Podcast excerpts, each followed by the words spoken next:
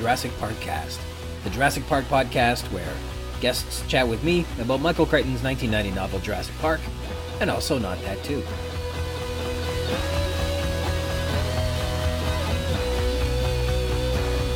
My name is Ryan Rogers, and I'm a big dumb Jurassic Park fan.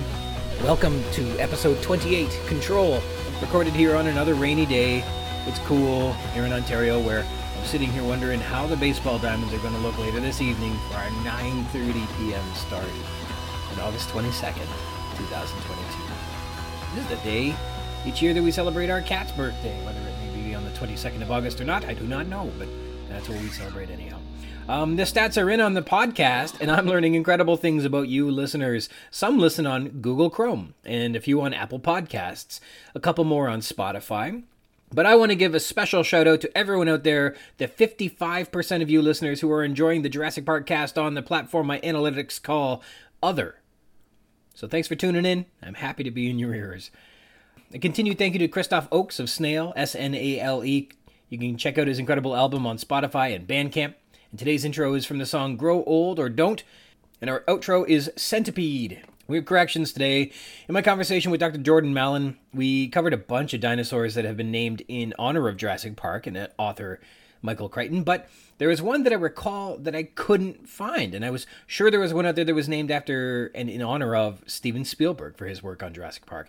And I was kind of right and wrong on this one. And it turns out that's because this name never came to fruition. The Utah raptor, which is a huge dromaeosaur from, yeah, Utah, is actually large enough to fit the description of the animals portrayed in the 1993 film, whereas true velociraptors were more like the size of a peacock, right?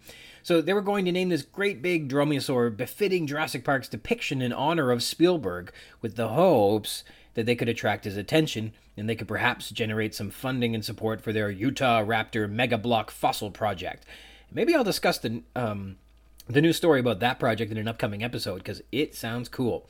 Amblin Entertainment and Spielberg apparently were unaffected by their motion, so the Utah Raptor Mega Block Fossil Project second guessed their ambitions to name it after Spielberg and gave the honor to jo- John Ostrom, who discovered the first Deinonychus specimens, upon which Crichton based the velociraptors as well, the name Utah Raptor ostrommaysi, eh, because he did help even also with the research of the Utah Raptor. We mentioned back in episode 26, Control, that John Arnold said, quote, you ought to see the vets scrubbing the Tyrannosaurus's teeth so it doesn't get tooth decay on page 131. And I should have caught this way earlier, but I was blinded because I was triggered about the tranquilizer comment that I intended to make. But I should have also noted that wild Tyrannosaurus, aka every Tyrannosaurus ever in the history of the world, didn't have a vet and would have contracted the same tooth decay as Jurassic Park's Tyrannosaurs. This was remedied by their continual replacement of teeth. The teeth were frequently shed and probably snapped off regularly as they smashed their jaws through everything. So, tooth decay was probably inconsequential. They just they had new teeth before they ever had tooth decay. Finally, thanks to my awesome guest Douglas Henderson in episode 27, The Tour, I can say that I've been incorrectly pronouncing the Montana locality and chapter title Chateau like some sort of francophony and stinking Canadian might uh, when it's actually pronounced Shadow. So sorry about that. Dinosaur news. A new dinosaur was reported in August 2022 in the paper A New Chasmosaurinae ceratopsid from the Upper Cretaceous Farmington member of the Kirtland Formation, New Mexico, which describes a nearly complete skull of a new critter named Bisticeratops froeseorum. The late Campanian ceratopsid has a distinct combination of diagnostic cranial characters on its premaxilla, maxilla, jugal, and palpebral ornamentation. It is a ceratopsian named after the Bisti de wilderness area in the Kirtland Formation of New Mexico, and the Froeseorum honors two musicians, Edgar Froese and Jerome Froese, who were in a band named Tangerine Dream, and Jerome was later in a band named Loom. The paper says Bisticeratops is quite similar to Pentaceratops, but is much older and is distinguished by the morphology of its snout, the maxilla-jugal contact, and the postorbital horn cores, which clearly differentiate it from close relatives. Its discovery is further evidence for, quote, high taxonomic and morphological diversity within Chasmosaurinae during the late Campanian in the western interior basin. The frill is pretty incomplete, but based on what was found, it was fenestrated and similarly elongated, as in Pentaceratops and in other closely related Campanian chasmosaurians. That there are chasmosaurines known from northern and southern Laramidia, the western interior basin, quote, argues against di- distinct northern and southern dinosaur provinces in North America in the late Cretaceous. There, quote, would have been plenty of migration and movement in these animals moving between the northern and southern parts of Laramidia. In other news, let's talk about a late Cretaceous dinosaur that was named in 2019 in the paper Gnathovorax cabreirai, a new early dinosaur and the origin and initial radiation of predatory dinosaurs. This new Herrerasaurid, Gnathovorax cabreirai, is based on a quote exquisite specimen found as part of a multitaxic association from southern Brazil. This late Triassic predator is named the devouring jaw from uh, for Dr. Sergio Furtado Cabreira. And it's, quote, particularly interesting because these dinosaurs are extremely rare components on late Triassic land ecosystems. And only one specimen has been found before from a Brazilian bed, and that was back in 1936. Herrerasaurids were early bipedal carnivorous basal saurischians among the oldest dinosaurs known, first appearing in the late Triassic. They were relatively small, superficially resembled theropods, and had primitive traits like a five metacarpal hand, but with only three fingers, uh, with curved claws and a hinged mandible. They may have been either basal theropods or basal saurischians. It's just too hard to tell, apparently. The holotype CAPPA slash UFSM 0009, housed at the Universidade Federal de Santa Maria, was excavated from the Santa Maria Formation and it's comprised of an almost complete skeleton. The new specimen is well supported as a member of Herrerasauridae, thanks to the phylogenetic analysis machine, making this the first Herrerasaurid recorded from Brazilian strata since the discovery of Staurikosaurus pricei 80 years ago. Its, quote, unique combination of traits supports the assignation of a new taxonomic unit increasing the diversity of Herrerasaurs. Additionally, the new specimen comprises the most complete and best preserved Herrerasaurid dinosaur ever. An ecomorphological analysis, which is a term that came up last week, perhaps we should dig into what that is a bit more closely one of these days, shows that Herrerasaurids preceded the ecological role that would eventually become occupied by medium to large sized theropods. The authors add that this specimen is so excellent, there are many more studies and papers to come, but in terms of introducing this animal and showing how it may be very important in the rise of the dinosaurs, this will have to do. Alright, with the corrections and dinosaur news out of the way, please let me introduce you to my special guest this episode. I'd like to introduce you to my guest today. It's Dan Rose. Dan and I met while on the set filming a pilot in Los Angeles for a new YouTube reality series starring Gary Busey, Charlie Sheen, and Tori Spelling called This Is Just a Flat Out Bad Idea. The series wasn't picked up and we had to get tested at the clinic afterwards, but we got some cool autographs. Who did you get the autographs of? I mean, I tried to get Gary's autograph, but uh, he actually beat me unconscious. Um, which was like, you know, I should have expected it that's my fault. Um, you know, you don't make fast moves around game. You know. Um, the first I rule did get of a couple handling. of the crew's autographs because I feel like the crew are underappreciated, Mhm, and you know, mhm. like they, they need like Dylan, the the camera guy, Yeah, and uh, Sophie, the uh, the continuity writer. She was great. keeping The other people I did not care for, including you. getting Gary back into the same starting blocks at the, the every take was impossible. The continuity Oh, I editor was the real hero. I mean, to keep his pants on was a struggle. That was he just wants them off all the time. yeah, I don't think he's welcome back in New Jersey because of that Oh, problem. New Jersey. I mean, if, of all the places to not be wanted, that must feel bad. That can't feel good. All right. Uh, so you you work as a post production supervisor for Sinking Ship Entertainment, which means probably the worst thing you've ever heard when you're working on set is, "Oh, don't worry, we'll just fix that in post." Yeah, I mean, like it still happens. stop staring at. I think they understand. Like you know, like most people have come to find that like it's now fixed in VFX. It's Mhm. not fixed. In, but some people are like, if you're working on set, post is like anything after like production. hmm Whereas like post is technically like you know digitizing the footage, editing the footage, you know, sending it out, getting notes, doing network passes, and then sending it out to VFX to start working on, and then Mhm. sending it to audio, online, the whole get color done, um, and then VFX can take anywhere from six weeks to twelve weeks to twenty-two weeks, depending on how intricate and like the designs of the animals and the assets themselves. Um, but like it's just it's such a bad phrase and it really hurts my it's just my feelings even though i don't have feelings anymore because i've been doing this so long it's just expected. It- like we kind of just expect, like you know, if they send us something and it doesn't work, we're gonna make it work. Yeah. It's this the way it has to go. It has to get done. The show has to be made. We just have to go. Okay, well, we're gonna fix your problems, and then you're still gonna blame us for the problem itself.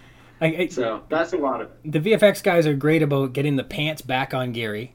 Um, often, like we got multiple shots that just don't work until until post production gets the pants in there. I honestly feel like that the budget went so far over on Gary's pants because, uh, and that's what caused us to not get picked up. I thought the show was great.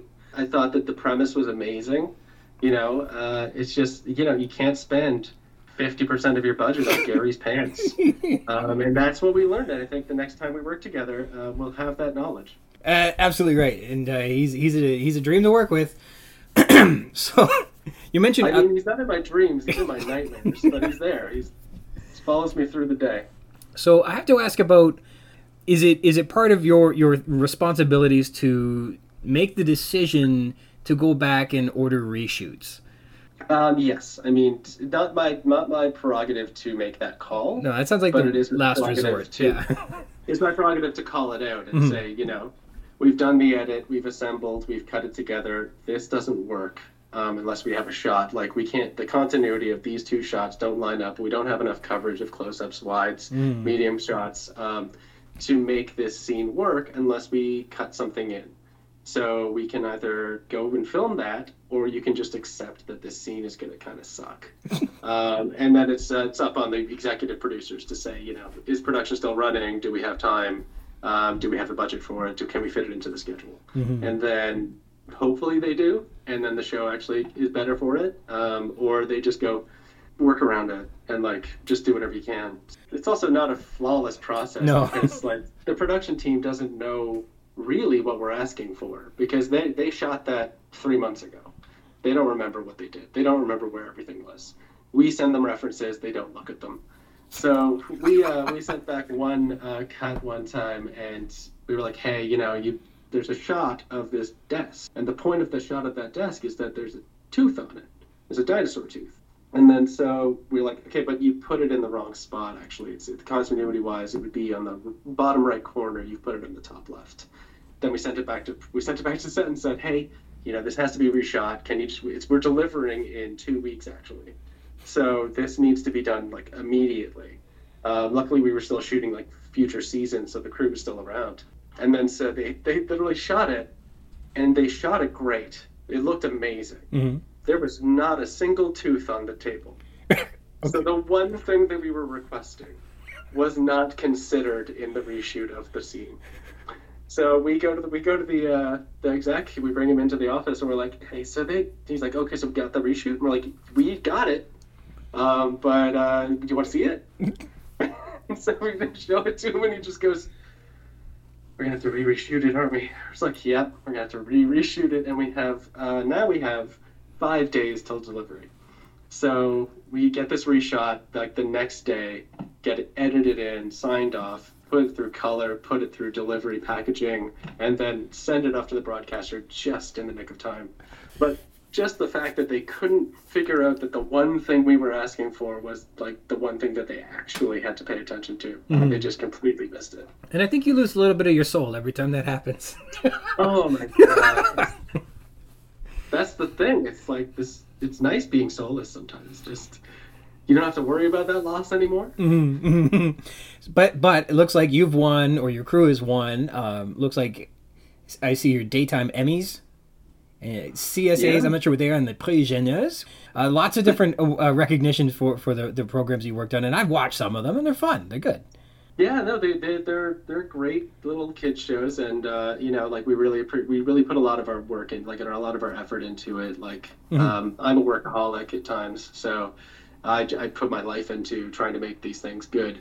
Little recognition. I don't get any of those awards, but like I appreciate the accolades, and I appreciate that the company's taking in these Emmys, and Mhm. uh, especially like when my teammates get uh, get nominated in the audio team or VFX artists, stuff that I know. Like I know everybody pretty personally because we've all worked so close together for so many years.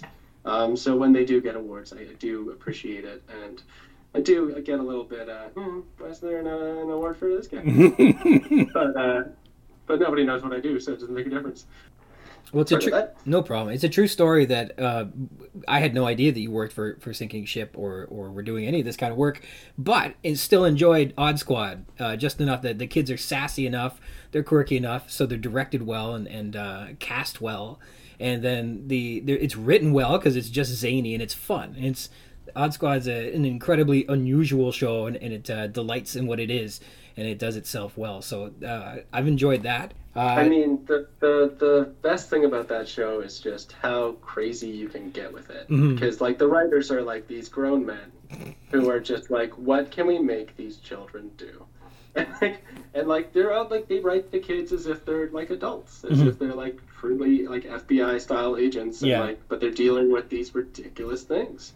And they were so open to like kind of like suggestions and stuff like that. So if you were like, how can we make this weirder? and then you kind of throw out like I don't know a, je- a flying jellyfish that's made of peanut butter and jelly, and then just go okay, and then just go to VFX and they just look at you going, why did you say that?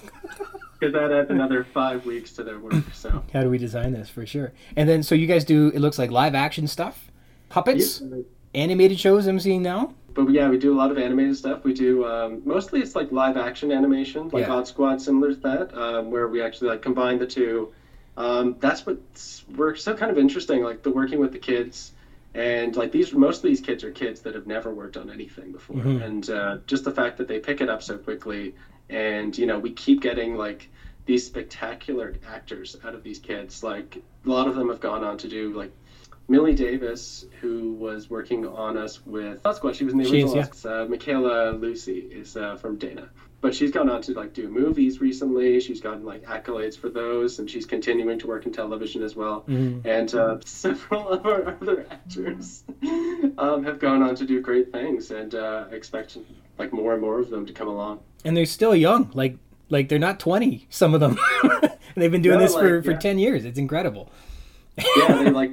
I think Millie started when she was about six years old, Hmm. and she's uh, she's it's been about like 14 years or something like that. She's Mhm. still only like 21. Yeah, it's amazing. Yeah, they they've still got you know 75% of their careers ahead of them. It's just amazing.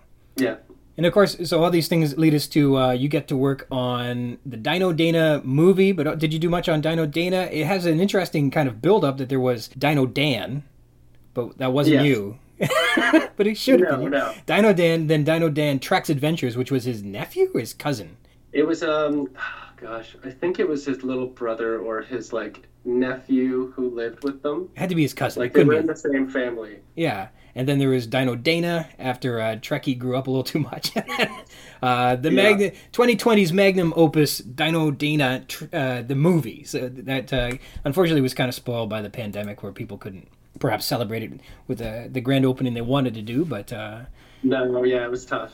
But uh, no, I worked um, on all four seasons of uh, Dino Dana the show. mhm. and, uh, and then had some uh, work to do with the the movie. But I was actually already working on Odd Squad mobile unit by the time the movie came around. okay, But yeah, no, the, the four seasons of, uh, of Dana were just intense. Like because we we were doing four seasons of a show that needed to be delivered in two, and and with the VFX team just constantly being told like things are changing. You need we're we're, we're redoing this. We're changing this. We're changing this for timing.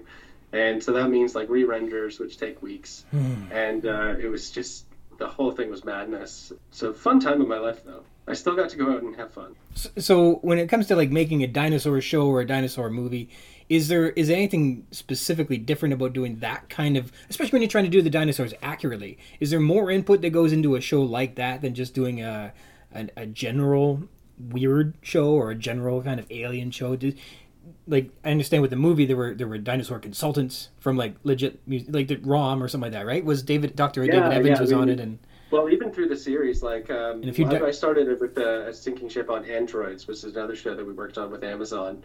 Like we, it was just called like it was like a pigeon and a dog that was a robot and another robot that was like a part human and a machine that was kind of like a crane animal. Mhm. Um, so it was it was kind of more fantastical. You didn't have to really worry about the science or the the uh, the worries like of like oh is that realistically a pigeon because it's just a pigeon. yeah. Um, so but then we moved into yeah Dino Dana and we did like there was like through the script phase through the pre-production phase through to post-production when we had questions there were experts that we were working with.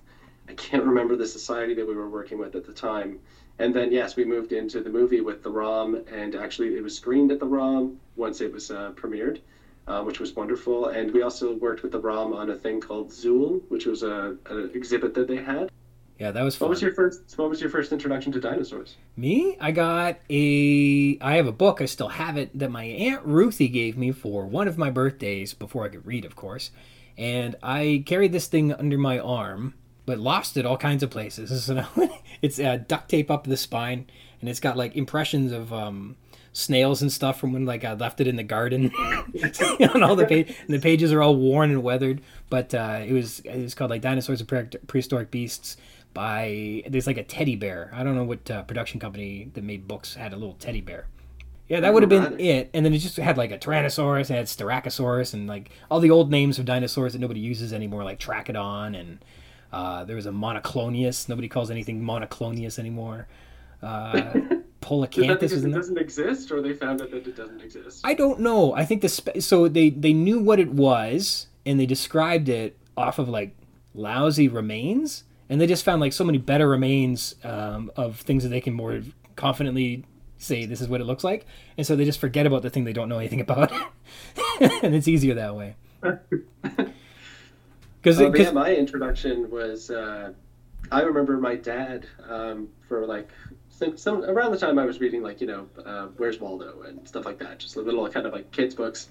Um, there was this like magazine that was being sold in like corner shops, and it was uh, dinosaur book, but it had um, three glasses in it that came with the book. Mm-hmm. And so you could go through and you could, and it had like dino facts and like little games you could play inside of it. Right on. And uh, and so like I, that's like that was the first instinct and like kind of introduction for me into dinosaurs, and I thought they were so cool. And then like you know like Dino Riders and Cadillacs and Dinos came out, and I was just like, well, I have to watch them mm-hmm. because they're so awesome and then like I didn't ever never thought I'd like start working in a show or an era where like half of my life is now contributed to, to like dinosaurs.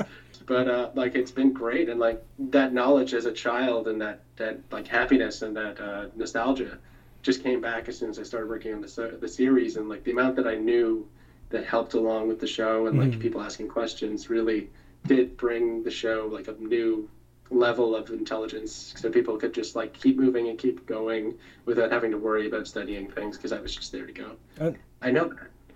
It's amazing that dinosaurs have given you a little bit of your soul back after the people who'd failed to do their jobs during the reshoots had taken it away. So it's an interesting balance of life. it's, it's, it's, it's a very like weird balance situation. So have you learned? Have you had a chance to learn something new about dinosaurs working on on any of these programs, or even just being around I mean, when they're being made? I was just talking today um, with someone, and we they came like this this idea came from this this uh, this thing, and it was just you know dinosaurs, the way we see them and the way they're represented in media, they're not. They're just like basically the skin has just been slapped onto the bones. Mm-hmm and if you look at any animal, any person, that's not how it works. There's fat, there's muscle, there's tissue. That's there should be there should be like bigger dinosaurs. Mm-hmm. like it should be like there can be fat dinosaurs who've been like getting ready for like long hauls of not having a prey around to eat, uh, like for the cold winters. Like it's it's insane to me that I never thought of that. Like they, I just always took at face value that scientists and archaeologists were 100% right at all times. And anytime they changed their opinion and were like, oh, well, they have fur now. I was just like, you are 100% right as well. you have now moved from like this to this, and I'm just riding along with you, and I'm just paying attention. I'll just listen to whatever you say. Yeah. And I never thought about like the actual like you know body mass of a dinosaur being any different from what I've seen in Jurassic Park or any other media. Yeah, it's there's insane a diff, uh, I think they called it shrink wrapping, but it was usually um, an artist would take the skeleton and then just basically color skin onto it and say, there you go. Whereas if you look at, and so I've seen arguments saying, you know, this is ridiculous and here's why. And they'll show you a skeleton of a cat. If it were just the shrink wrapped bones of a cat, and be like, oh, that is not a cat.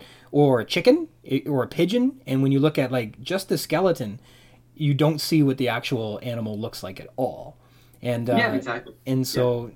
It does beg the question. Certainly, most of the dinosaur skeletons are not fully representative of what we're looking at, and it's very, very challenging to to think what on earth else is sticking off of these things. And I've seen like Yeah. the Brachiosaurus with like a turkey waddle, which is you know forty feet long for no reason. I've seen there was a new program called. Did you see the Amazon series Prehistoric Planet? where they No. put they put these air sacs on the sauropod necks that would inflate like um the the, the neck of um like a rub- like a, a Like a frog or something or, or some birds do it. And so they just had like all these balls go up the side of its neck and inflate to uh to represent just what could be strange about dinosaurs. But like if they had feathers and where they had feathers and if they had big big guts i heard there's some i was reading somewhere where they, they get into the biomechanics of like what animals were like. And the argument was that like the, the heart of a one of those great big sauropods would be the size of a vehicle and you could sit inside Yeah. and drive around i guess if you so chose Well, like, yeah, I mean, they're like so a, big Like a Brachiosaurus, like to get the blood pumping from tail to neck, like it'd have to be massive. It'd have to hmm. be like half of its like chest cavity. It's insane. Why aren't we like that? Why can't I have like a massive heart so I can just you you, know you could not worry about it? blow your head clear off your shoulders if you pumped it. I mean, I'm, I'm almost there. I'm almost there. because of the post production. All right. Have you ever had a chance to pitch a show idea? Um, a couple times. Right on. Uh, wasn't super confident in them. Mhm. Um, I'm more of a conversationalist. I'm more like you know sitting down chatting than like pressures on. This is a test moment. Mhm. Everyone's looking at you and you need to like be on. Um, I mean, I'm fine in social situations. Like that's you know me. Like I thrive. But like in like moments where like something is on the line, I like I immediately just go like I become like a stumbling little boy who doesn't know what's going on. So it's it's like I kind of am missing that person, like you know, like the Dan Aykroyd to like Bill Murray. Mhm. Like, Bill Murray's very like calm, chill, doesn't really want to do anything, and he if he does anything, it's because he really wants to. Whereas Dan Aykroyd's just constantly out there selling himself, selling everything he can, Mhm. and like pitching everything every moment. He sounds- kind of more of a Bill Murray. I think the real glue in the Ghostbusters was the Harold Ramis. Yeah, I got a funny feeling he was the real glue. I mean, yeah, I, I, I think that without him, two people would be dead. Winston's like, no, I'm not joining this team. yeah, there, You no, no, there, was no, there was no chance they would just walk away. They'd have to murder each other. All right. So, do you do much work with the Foley artists in post production?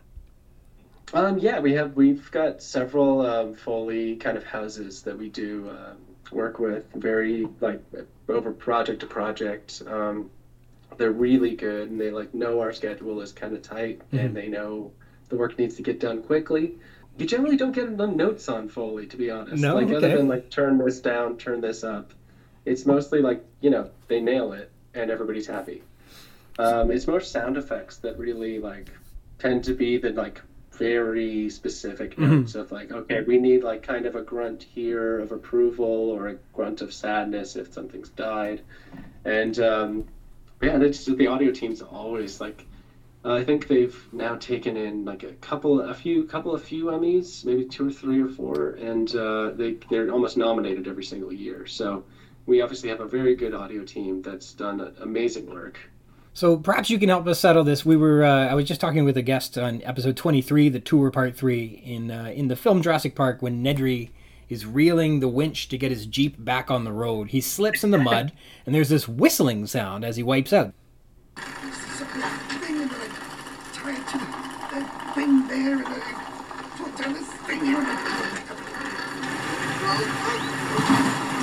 You hear it?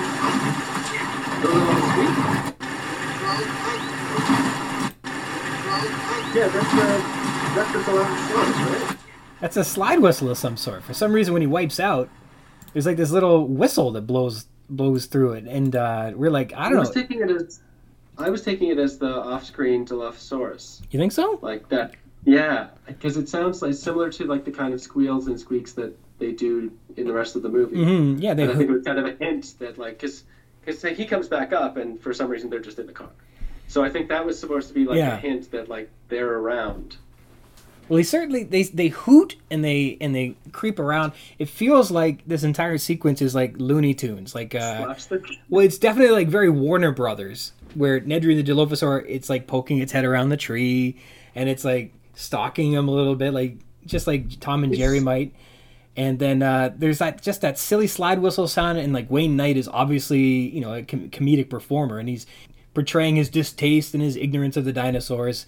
And and then this It whistle. legitimately seems seemed to me that they went from like playful Yes. to deadly very quickly, almost a drop of a hat. It was insane. it's almost set up as a misdirect like you're having so much fun in this scene and then this uh like he's having this, just like this skit out in the mud sliding down the fence and i'm gonna run you over with my car when i come back down and then and then as soon as that frill comes out the whole movie stops being fun and delightful and romantic and charming and wondrous and turns into people screaming and running from everything and it's Yeah. that specific moment where it goes from the, the wonder of dinosaurs to the why did we ever make dinosaurs well, just also like the like the, the idea that like this was a kids movie up until this point. Yeah. This was for children. This was made for children. Everybody's enjoying it as a family, and all of a sudden, this man is horribly murdered.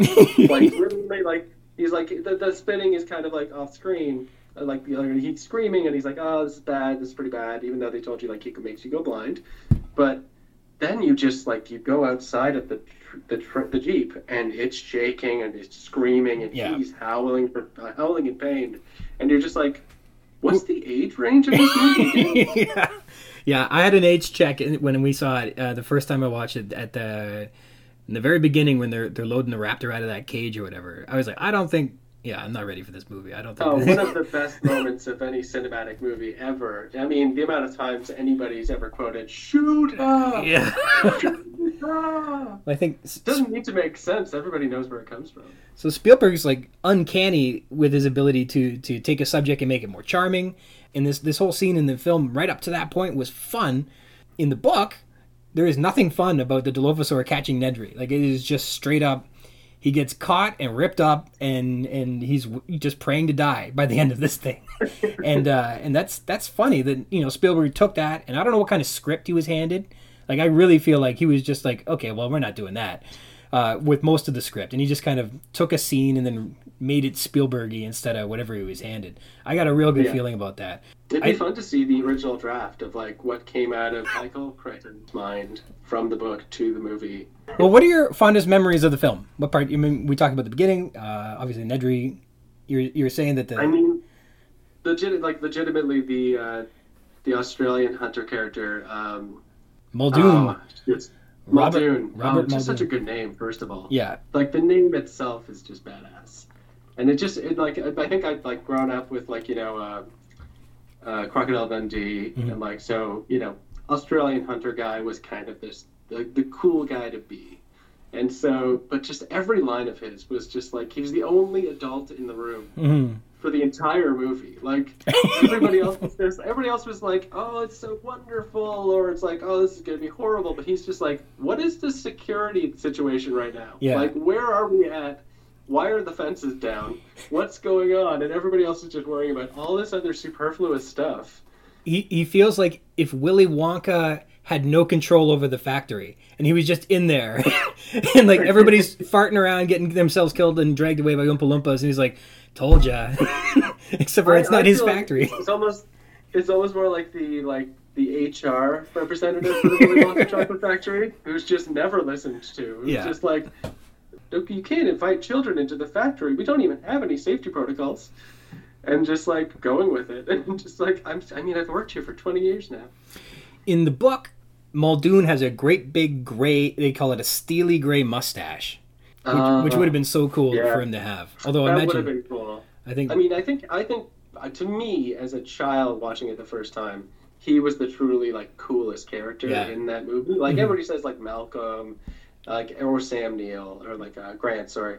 Um, but like Muldoon was the coolest guy. Like he was the guy who like knew what he was doing, knew how to like like handle what he was doing and like he knew his job. Mm-hmm. And like everybody else was like kind of running around and being crazy, and Muldoon's just like, "This is what we need to do." and then he's the one who suffers for it. Everyone else gets away with it. in in the book he uh he's like i'm pretty like he doesn't say this outright but with everything he does he's like i'm pretty sure this is gonna be my last day here so he uh, he gets in the jeep he's like we're gonna go get people out of the uh the park uh if anybody wants to live dangerously come with me. He grabs a bottle of whiskey hops behind the wheel and just like all right here we go. He just Oh, gives it his best shot. in the book. He's, he's insane in the book. But yeah he's definitely like i might be dead tomorrow let's uh let's just yeah, get this like, job like, done We're, we're, I know what these raptors can do. I know what these dinosaurs can do. He- he goes- We have no protection against them. he's got he he fires rocket launchers at the raptors in the book he uh he basically was like shot for shot with the t-rex for a while he's he's insane Uh, I would love to see. I would love to see a full like script, like basically a script based directly on the book, and just Mm-hmm. see that made, or even just animated or something like that, just to see what it would have looked like. well as we Um, it's, it's kind of reminds me of um, Jurassic Park uh, 2, Mhm. the Pete Collinswaith uh, character. I think it's Roland. Uh, my favorite is I just found this out. So there was a cut scene from the, the second film where they started, and he, the, the little Indian guy comes over and goes, you know, like, hey, um, we're best friends. Like, I haven't seen you forever. I've got an idea. Like, I got this like hunting trip, and he like the, the guy's just like, I've been, I've done everything. I've hunted everything. I no longer have any desire unless you can bring me something like monumental. Mhm. And then, uh, and then so, so it kind of sets up their actual friendship versus just like when he shows up, he kind of like feels like an assistant.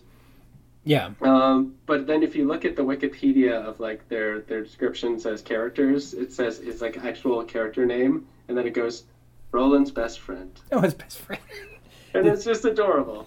Well when he yeah i think when he dies that uh it's a he, has a sad moment for him. It's Oh, it's I mean, but, but, again, like one of the best moments in the entire series is the "Stay out of the long grass." yes. I can't go by I a field without thinking that. I mean, and like just found out this recently as well that uh, they actually before production spent two or I think it was a full year uh, growing that grass to that height, oh yeah and it was like legitimately like they just CGI'd the uh, the paths of the dinos, Mhm, mhm. but everything else was correct. Everything else was uh, practical.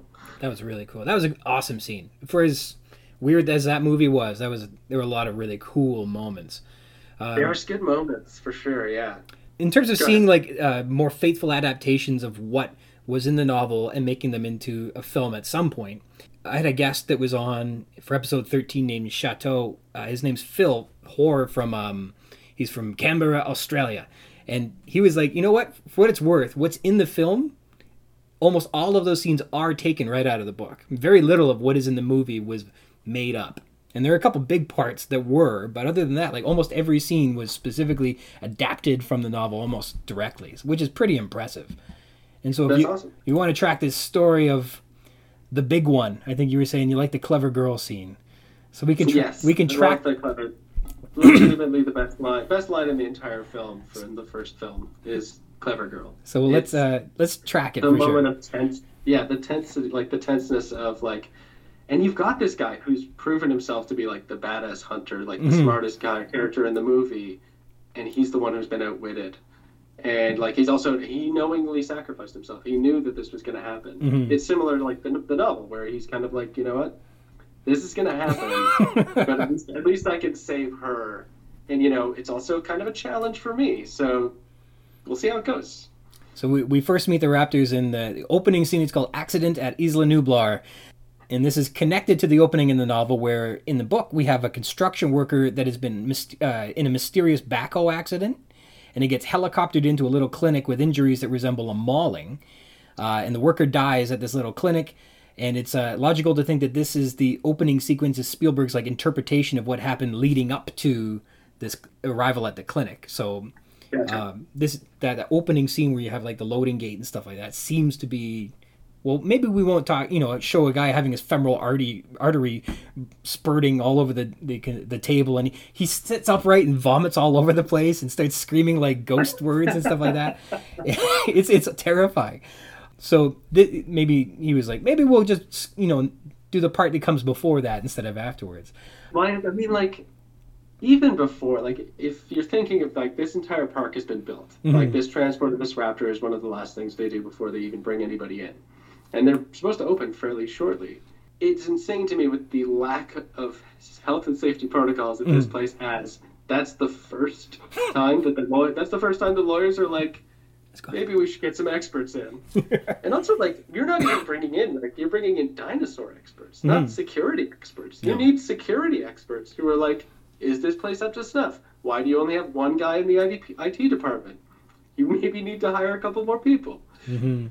It's insane. It was just like, to that, like, this, these two paleontologists, like a paleontologist, an archaeologist, and a chaotician Mhm, Yeah. are like, you're, are the people that the lawyers were like, yeah, that, that makes sense. Yeah, It- I think there must have been an interest in keeping it low key because the whole island is a secret, and so Gennaro, the lawyer, represents the investors, and he handpicked who he felt would be able to give him uh, the insight necessary to decide whether or not he should pull the plug on But on the park or not. he picked the chaotician.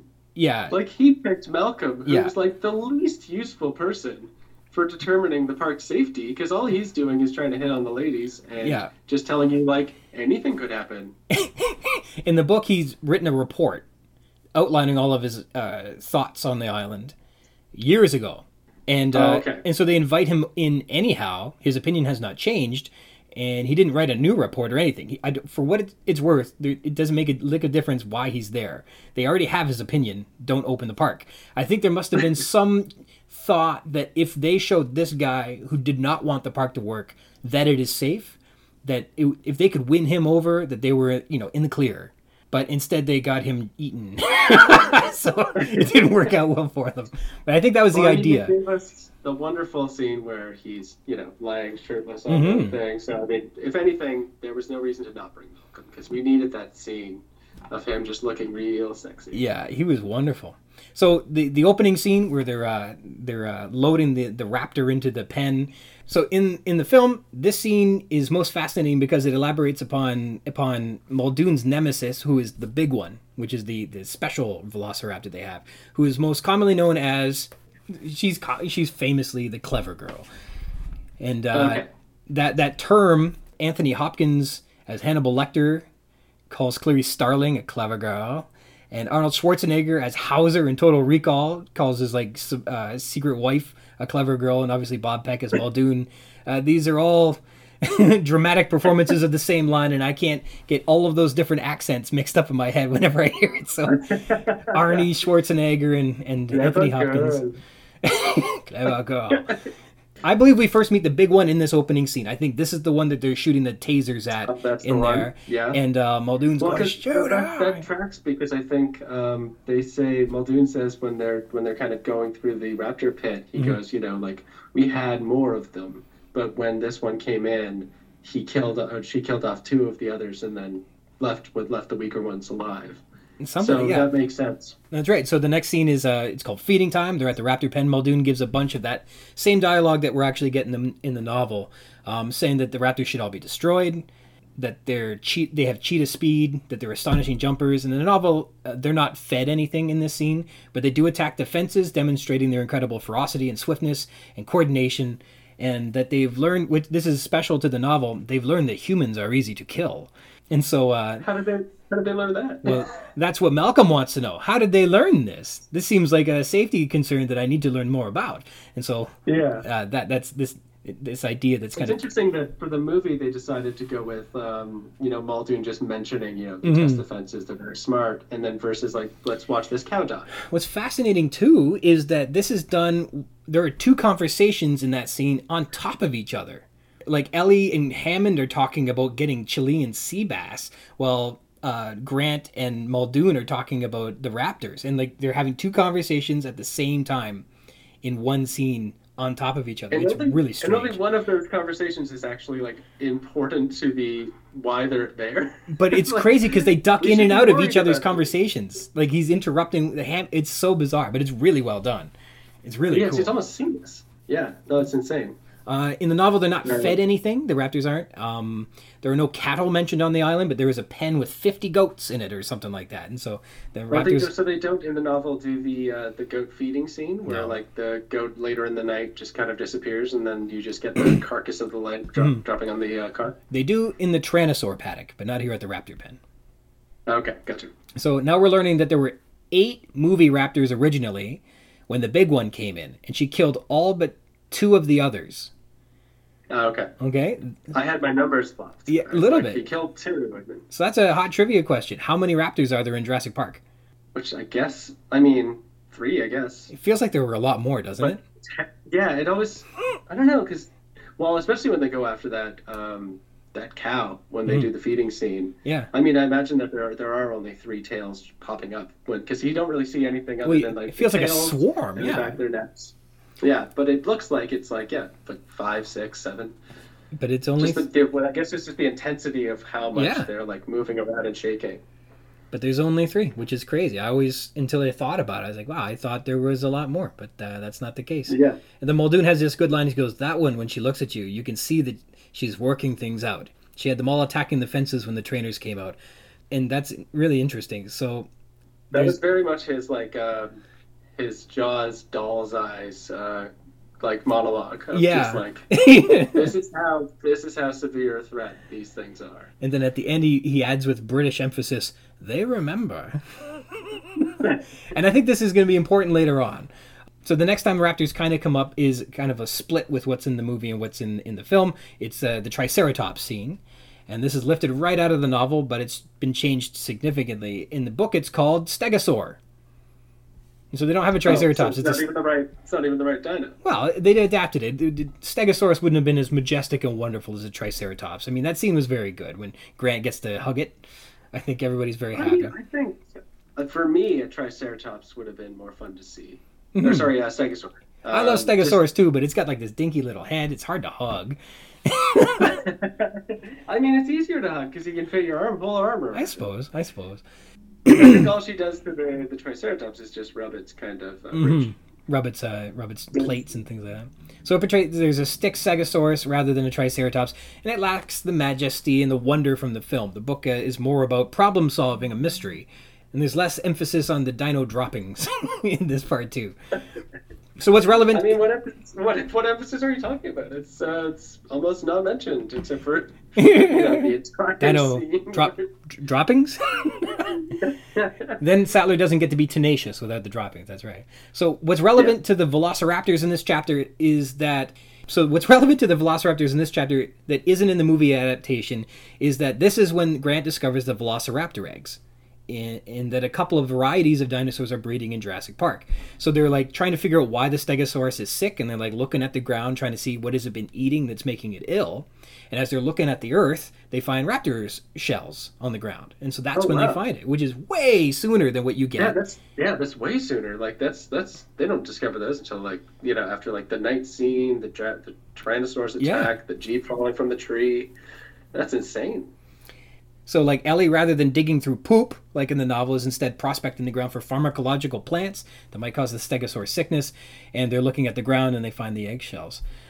I, I kind of enjoyed the the Ellie searching through poop and everybody else being kind of squeamish. I Yeah. felt like it gave her agency. It gave her like you know it showed that she's not Mhm. afraid, she's not afraid to get her hands dirty legitimately. hmm Um, versus like everybody else is kind of like you know a scientist and standoffish. And, And, and without sounding she's like the one who's like Yeah, without sounding like goofy or anything like that. Like there was Spielberg definitely did this scene for the girl power, and it uh, and you'll see more here. So in the novel, Gennaro doesn't actually go on the remainder of the tour and get eaten by a tyrannosaur.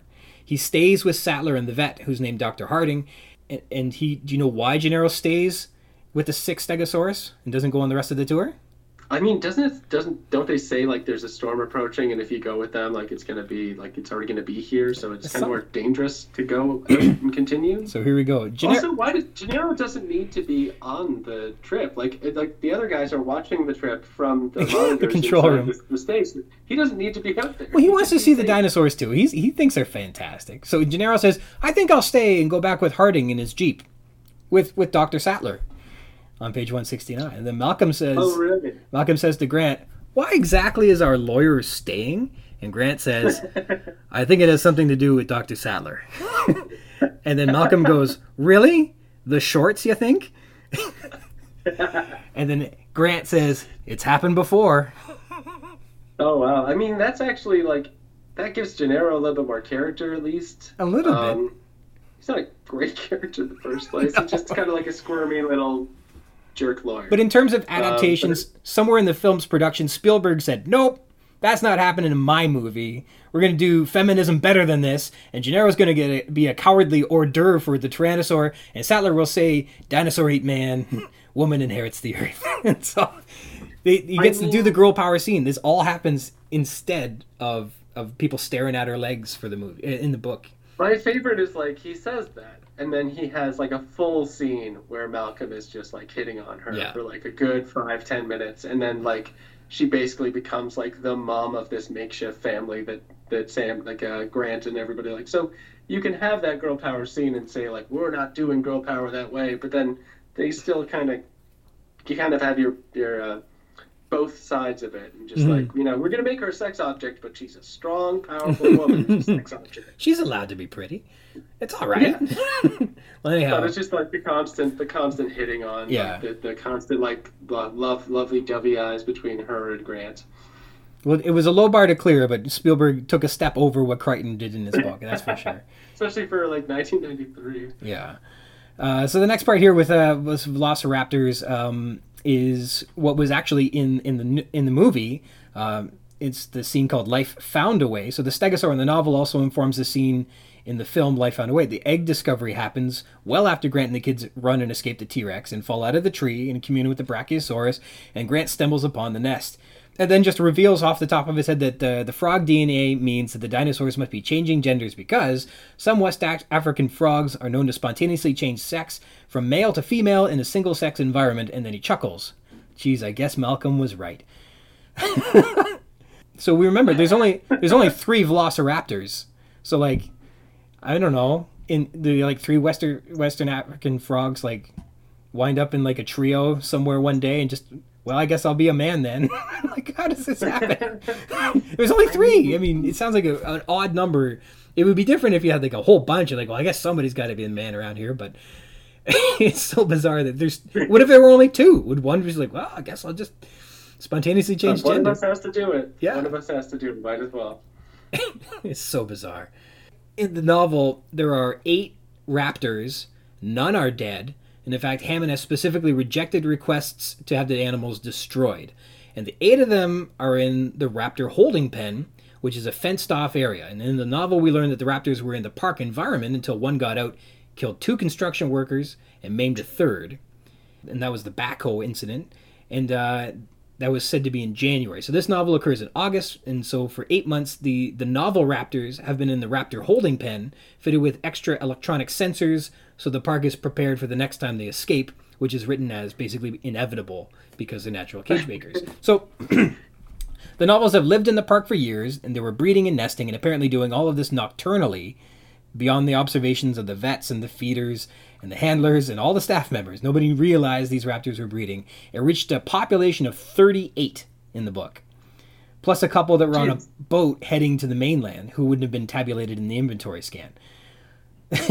so these raptors were like basically reproducing like gremlins, uh, but in the movie there's only three of them, and they're in that pen, but somehow one of those three probably not the big one because it's still a clever girl. So the the big one can't be the boy. Uh, spont- spontaneously Well, changes from female to male, and then lays an egg under a tree. question. Yeah, like that is a question of like, you know, like the, the electrical fences went down, Mhm. but the, the the actual like you know, concrete like container they were in didn't go down. No, So like, there's no reason for them to still have escaped. Like, it wasn't just like an electrical fence, and then as soon as the electrical fence is off, like they can just break Yeah. through it. so like it's it's a it's a real tough part of the movie where it's exciting, it's thrilling, it's it's consequential. It, it validates what Malcolm was talking about. It it tells this story that life can't be contained, that it breaks free and and uh, and finds a way dangerously if, if you know at times. But it doesn't practically make any sense that these three raptors that were all tied together somehow were somewhere else in the park also having babies. Yeah. unbeknownst to the handlers that were like they can't i don't know it doesn't make any sense it's kind of like one of those parts where adapted from the book but like the connective tissue that was important to what was in the book didn't also get adapted into the film which is a little So, disappointing so, so my other favorite thing is I many people have brought this up before. It's like why was the like main power system so far away from the main building?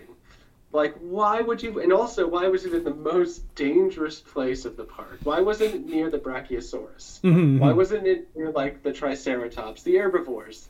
And like the raptors were in their own little self-contained place, which you'd think would have its own energy source or at least backup power. Like yeah if you, they're the most dangerous thing in the park, you wouldn't leave it to be like there's one switch and Nedry's turned it off and like you can run everything from there. You'd think if there'd be like a generator that could run for maybe like eight hours in the Mhm. backup to keep that fence up while you sort out whatever's happened.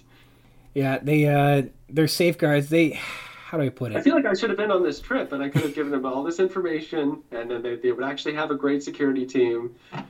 it's a it's a fun story. It didn't make a lot of sense, and I think so. For what it's worth, uh, Muldoon was like, "There's no reason to have Velociraptors. They're uncontainably dangerous. They're unstoppably ferocious." And they're like, "Well, Well, also, okay, like nobody's visiting them. Yeah. like n- nobody's seeing them. That's like, right. They're in this little container for safety. Like you don't. They're, they're not part of the park. Mhm. Nobody's going to the raptor enclosure Yeah. because apparently the raptor enclosure is literally like a football field wide, Mhm. and it's doesn't. it's not on the track. It's not on the track of the jeep that's going around. So why do we have them? yeah." And Muldoon was pretty clear. He's like, "We got lots of dinosaurs, and they're all great.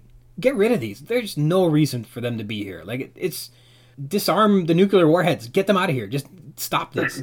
And and uh, If somebody had just listened to the one person Yeah. in the movie who actually was smart. And so we get close to like the the Muldoon getting you know being that guy that has to shrug his, his shoulders, go. Well, I guess it's got to be me that dies.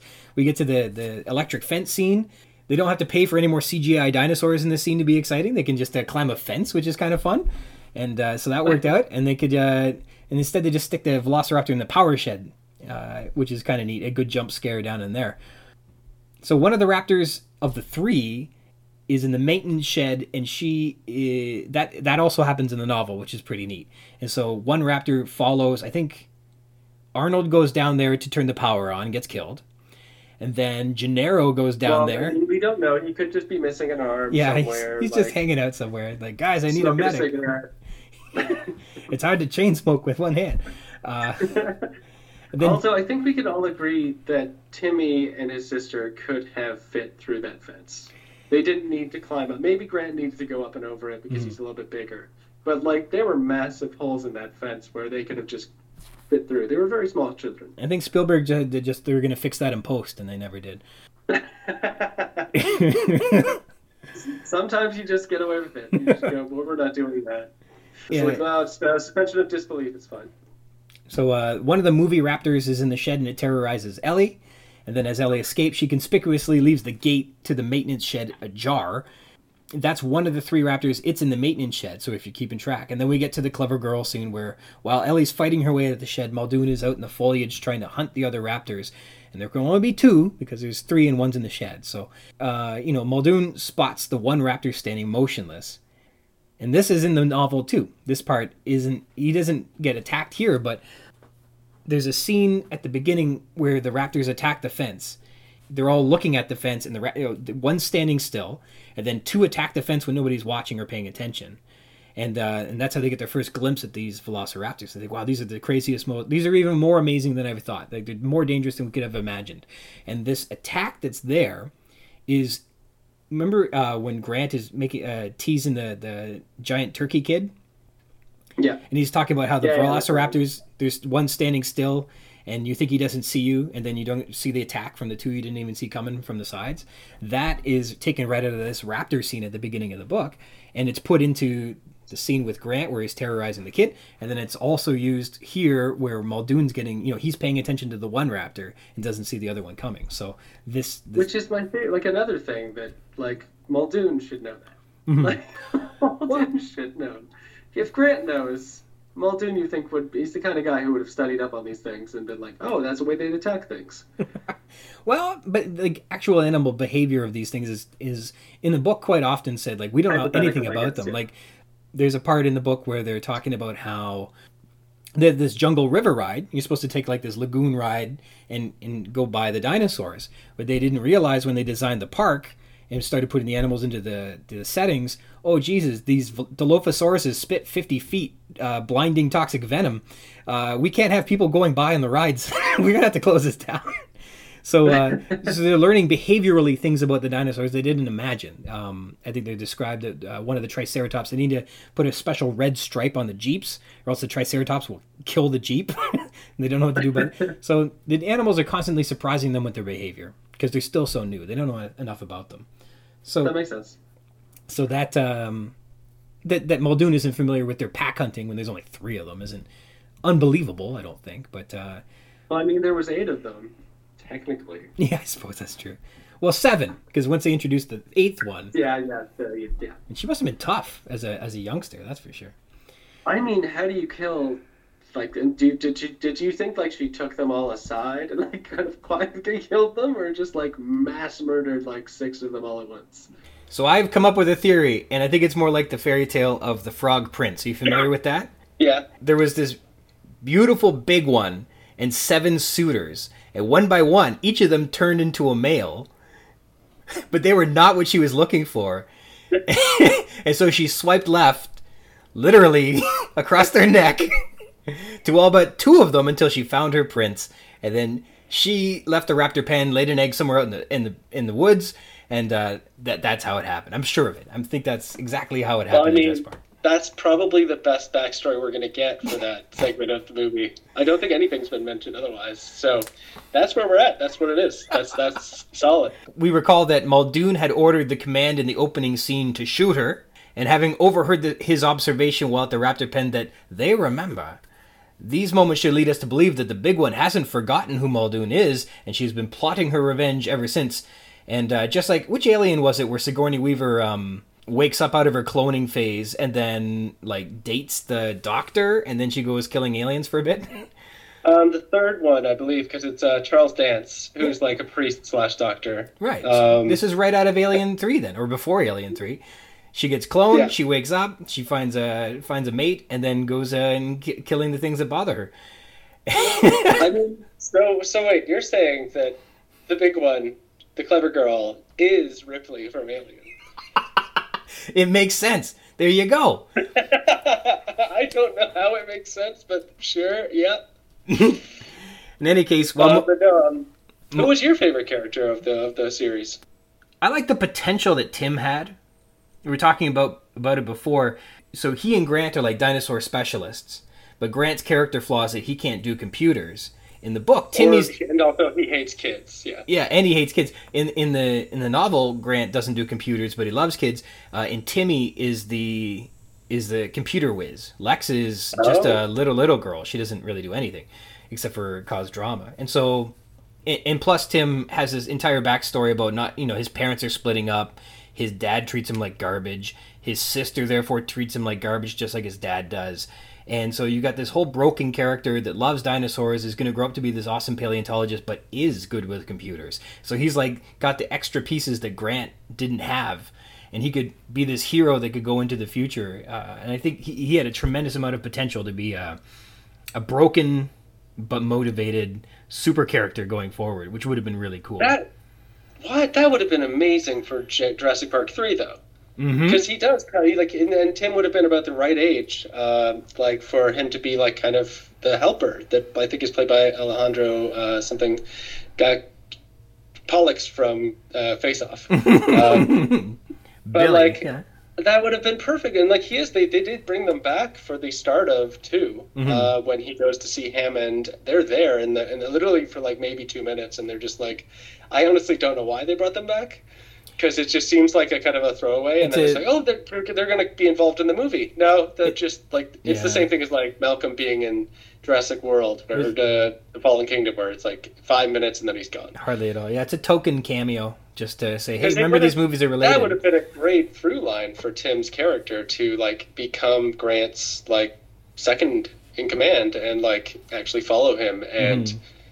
that and like and I mean uh, I think at that point Tim the, Tim's actor had been in had been like going and doing stuff again because he was in the Pacific uh, which was a follow up to Band of Brothers Mhm. um, and he's he was just great in that um, so it actually would have worked out perfectly I don't know I guess maybe money or He was part of Queen in Bohemian Rhapsody too, I think. really oh really I haven't seen yes, it, but I, uh, yes, I'm remembering. I'm remembering the promos. He's in there. Yeah, For He's got sure. longer hair.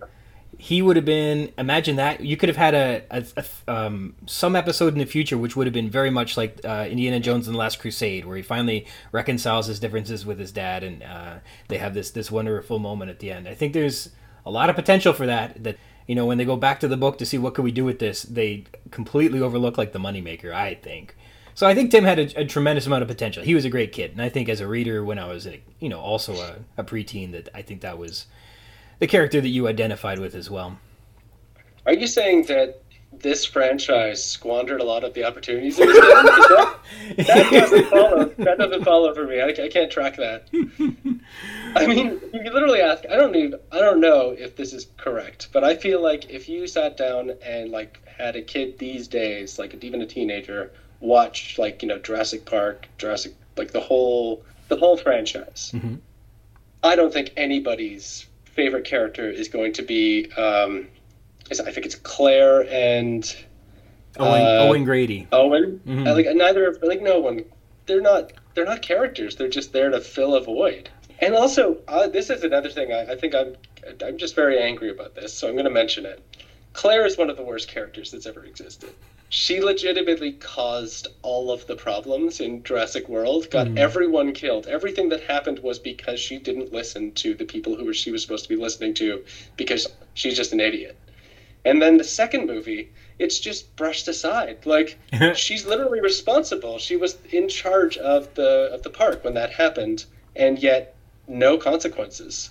Just she's also changed completely 100 180 her character to be like, oh well, now I care about dinosaurs because they're real things. And it's like this is a grown woman who who was very poorly written and is the villain of the first movie. hmm Yeah, Like, she should have at, at least been suspended from her duties, uh, if not fired. So, but like but then she's like playing it off as if like she's she's the one who's tr- really trying to save the dinosaurs Mhm, and it's mhm. like but you caused this. You understand that. Like you are literally like that. she should have had more emotional uh trauma to like i literally got i i don't think it's ten i guess tens of people killed. To be fair, i don't I, think it was hundreds. I think that there is a novel that goes between Jurassic World and Fallen Kingdom that details Claire's journey from being the corporate, I guess, CEO or park manager or whatever she was, to being the the sanctuary Claire, where she's trying to to wrangle and save the dinosaurs. I think there's an entire novel in between that. I mean, I don't know how many people read it, but so i was gonna say was it a hot ticket item Yeah. number one seller Because the one thing I saw when I watched Jurassic World and Between Fallen Kingdom, I was like, I need more Claire Mhm. in my life. That was the one thing I was really missing in my life. Well, nonetheless, we, we, we do get Ripley, the big one, who um That's her new name. Clever girl. who coordinates the, the, the final strike on Muldoon. And and uh, I, I honestly believe that in in Jurassic Park, she remembers this is the guy that tased her. This is the guy that ordered that she be tased. And um, while Muldoon is out there, and we've talked about this, you know, protecting the people who have ignored his pleas to destroy the raptors, knowing full well that they are too dangerous, and they were too lethal, and they are too smart. He realizes only too late that now he is face to face with the big one from the opening scene, and she finally has turned the tables. And then he has that brilliant line where he gives her all the credit in the world. Clever girl. I mean, the only thing missing from that scene for me was the raptor talking. Hmm The raptor should say, "See you at the party, Richter." You know how I said I was going to kill you last? I lied. and so um, that's kind of like the yeah that was such a mo- a moment in the in the film that everybody really appreciates. Uh, the Raptors continue to be you know villains, but uh, they aren't quite as in control after that. This attack appears in the novel too, but it's totally different. Like we were saying, it's at the beginning of the tour when the Raptors attack the fences, and this sort of um, characterizes two different moments. It's the uh, the turkey, the oversized turkey kid, and then this moment too, where this this particular attack is described in the novel, and they they put that description of the attack into two, two different parts of the movie. So that was pretty neat in terms of how influential that moment in the book was. And so we got, um, if you recall, the the two raptors in in the jungle just outside the visitor center, and then the one in the generator room. Then with uh with Ellie. and so then the big one and the one that just killed Muldoon enter into the next scene, which is the kitchen. And so in Is it the, the, two kitchen first, or is it the they're in the room and they're trying to figure out the locks? I can't remember the order. because Timmy and Lex are in that in the control room, so they had to be saved from the Yeah. kitchen first. So the next scene is in the kitchen, where the two movie raptors enter the kitchen and have a cat and mouse game with Lex and Tim. Uh, a beautifully shot, beautifully shot scene. Yeah. like all the little reflections, everything was great. that yeah, and there's a in the novel, um, there's only one raptor, but the entire scene is done through the night vision goggles. All the lights are off. Okay, yeah, right? And so uh, Lex is entirely blind in the dark, and he's trying to save her from the one raptor that's, uh, I guess, banging around in the kitchen too, can't see in the dark. So that's pretty cool, and it would have been neat. But I think we can agree that Spielberg nailed it. So I don't know if I would have changed too much. It would have been Well, wild. also like you don't want to. You don't want to just make. I think that the whole point of like changing the Lex character was to make her not just a useless Mhm. uh, kind of damsel in distress. Like actually give her some agency, give her some character to play with. Like once she learns Linux, Mhm. um, and it's like actually useful. It's when Timmy actually becomes useless in that scene where she's trying to solve. She's trying to like. Also, I don't know if you know Linux. I don't know if you like, but generally in a computer, like every system is run differently and set up differently. Whether or not Lex knows Linux, Mhm. she doesn't know the system that she's working on. Right. So she she could like just go, okay, well I I I don't know where anything is. Yeah. What? What? What? Yeah. What? What folder is everything kept in? I also just love that this display of like you know the '90s video of Yeah. just like oh yeah, because in computers you just travel around the computer Mhm. and there's little blocks and you go that block Well, how? and everything works. I mean, we're talking 1989, and uh, the the Land Cruisers have video monitors in the cars, and like data is able to be transmitted from the control room to the cars on the tour. Like, I can't specifically speak to how great technology was in 1989, but that's wild. And like when we look at the film, which was set, you know, in '93, that computer system looks super dated, and Yeah, yeah. to to imagine that even like a couple years before that uh, where, where Crichton's writing this that the idea that like I just don't know how realistic or how fascinating or how fabulous it was that they were able to project what data they had on their computers onto the cars like so that they could Yeah. also read that I don't know if that is complete fantasy or if they're like cell phones feel like a big deal in the 80s right Yeah. Like- like the car yeah, phone? I mean, I guess that the cars were electric, and maybe they were transmitting through that the railing of some kind. I don't, I don't know how that would work. But Hmm. um, can we talk about the Timmy in the room for the hacking scene? Okay, yeah. So they, they in the book too, they also lock one of the raptors in the freezer, and so that's two la- raptors remaining in the movie. That makes it there's there's still like eight or whatever raptors in the in the novel. That doesn't really matter. So yeah, we get to the control room, and uh, and they're they're racing, and uh, yeah, go ahead. What's your what's your thought on Timmy there? I mean, so you've got Grant and Ellie blocking the door from the raptor trying to get through. The very smart raptor who knows how doors work. Mhm. Um, and then you've got, you know, Lex doing her thing on the computer. And you've got Timmy kind of just standing around Lex, Mhm. you know, kind of, you know, do it, do it, you can do it, I, I support you. Mhm. Like, just kind of, and then, then you've got literally the shotgun that could save them all Mhm. but like a foot away from Ellie and uh, Grant. And all of a sudden, Timmy does nothing. Mhm. Timmy does not help. Timmy is doing absolutely nothing to, to help anyone in this scene. Mhm. And all that Grant or Ellie had to say was like, Timmy, get us that shotgun, and I will we will save the entire movie. And Timmy just sits there over his his sister's shoulder. Mhm. I assume trying to like kind of mansplain what technology is. Mhm.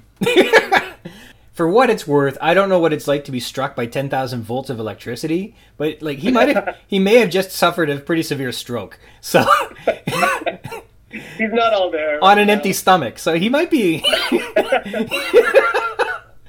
but he's still he's, he might have been shocked, but he's still got those puns lined up. But yeah, our, our journey with the raptors in, in the film, uh, they come through the glass. It terrifies everyone. They escape through the through the drop ceiling and uh, get out into the foyer.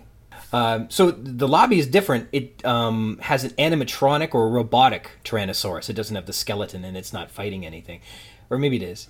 Anyhow, it's animatronic or robotic. And when they arrive Okay. into the foyer at the end, it uh, the animatronic Tyrannosaurus has been torn up, and like all the robot parts are sticking out of it. So, so at some point, the raptors in the novel came into the, The visitor Raptors center. did a side. They did a side quest where Yeah. they were like, "Oh, we got to tear up this thing," but like, "Oh, should we be tracking those people that we're really upset Right. with?" No, no, no. and then Give them the, a second. the banner that reads "When dinosaurs ruled the earth" is in the novel too. It is dangling from one uh, hinge. So the raptors also must have gone up and said, "No, no, no, we're going to tear this part down." Uh, so, it, so the lobby looks really distraught. Also, uh, somebody steps on a guard's ear.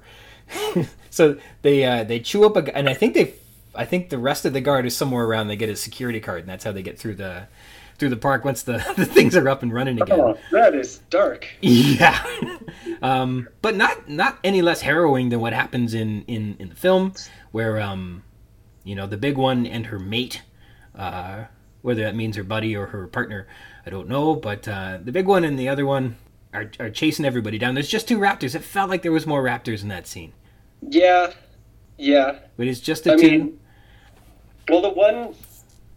This is no. That's I'm thinking of two where he gets he gets kicked by Mhm. the uh, gymnast and falls on a spike. yeah, there's lots of raptors in in the Lost World. yeah.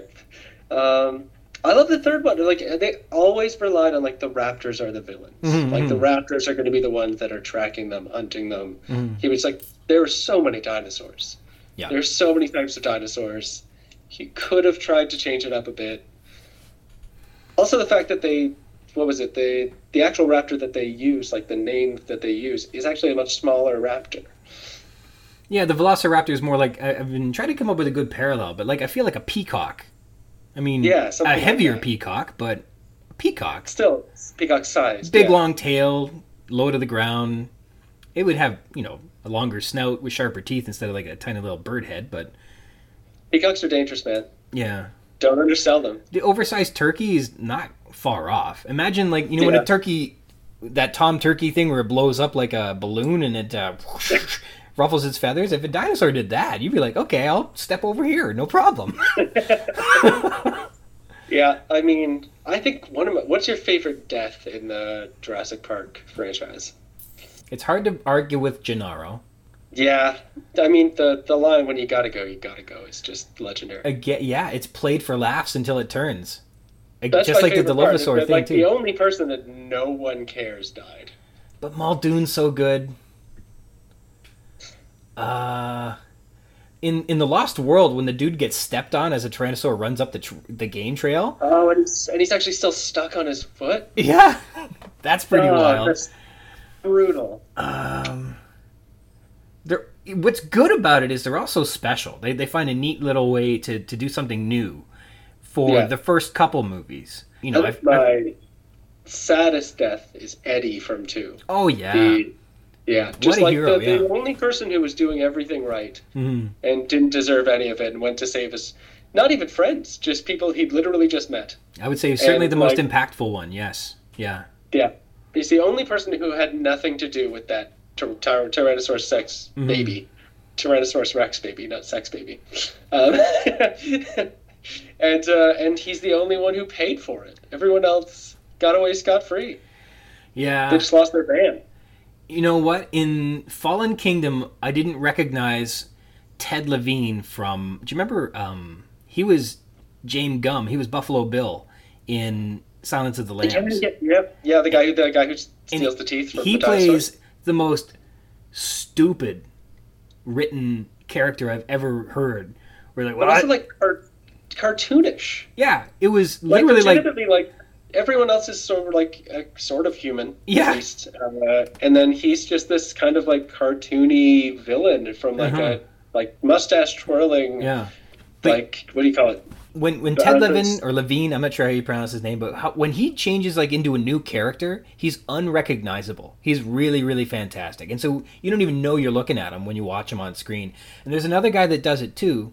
Uh, the guy that plays Ludlow, the lawyer in this uh, Lost World, I think his name's Arliss Howard or something like that. Yes. And yeah, yeah, yeah. if you look up like pictures of him in different roles, he is completely transforms into a new person when he goes to make a, a character, and and it's fascinating. It's absolutely those And two guys are extra. They weren't great in the. I mean, other than careful with the suit, it costs more than your education. Other than that, those two characters had nothing of value to offer. These like they were so poorly written characters, and Well, that, uh, that's that's the big thing is like so like Roland is hired by InGen to go and you know capture all these dinosaurs. mhm. He needs to go there. he's hired all these mercenaries that he knows, and he's in control of them. Why is the lawyer businessman on that trip?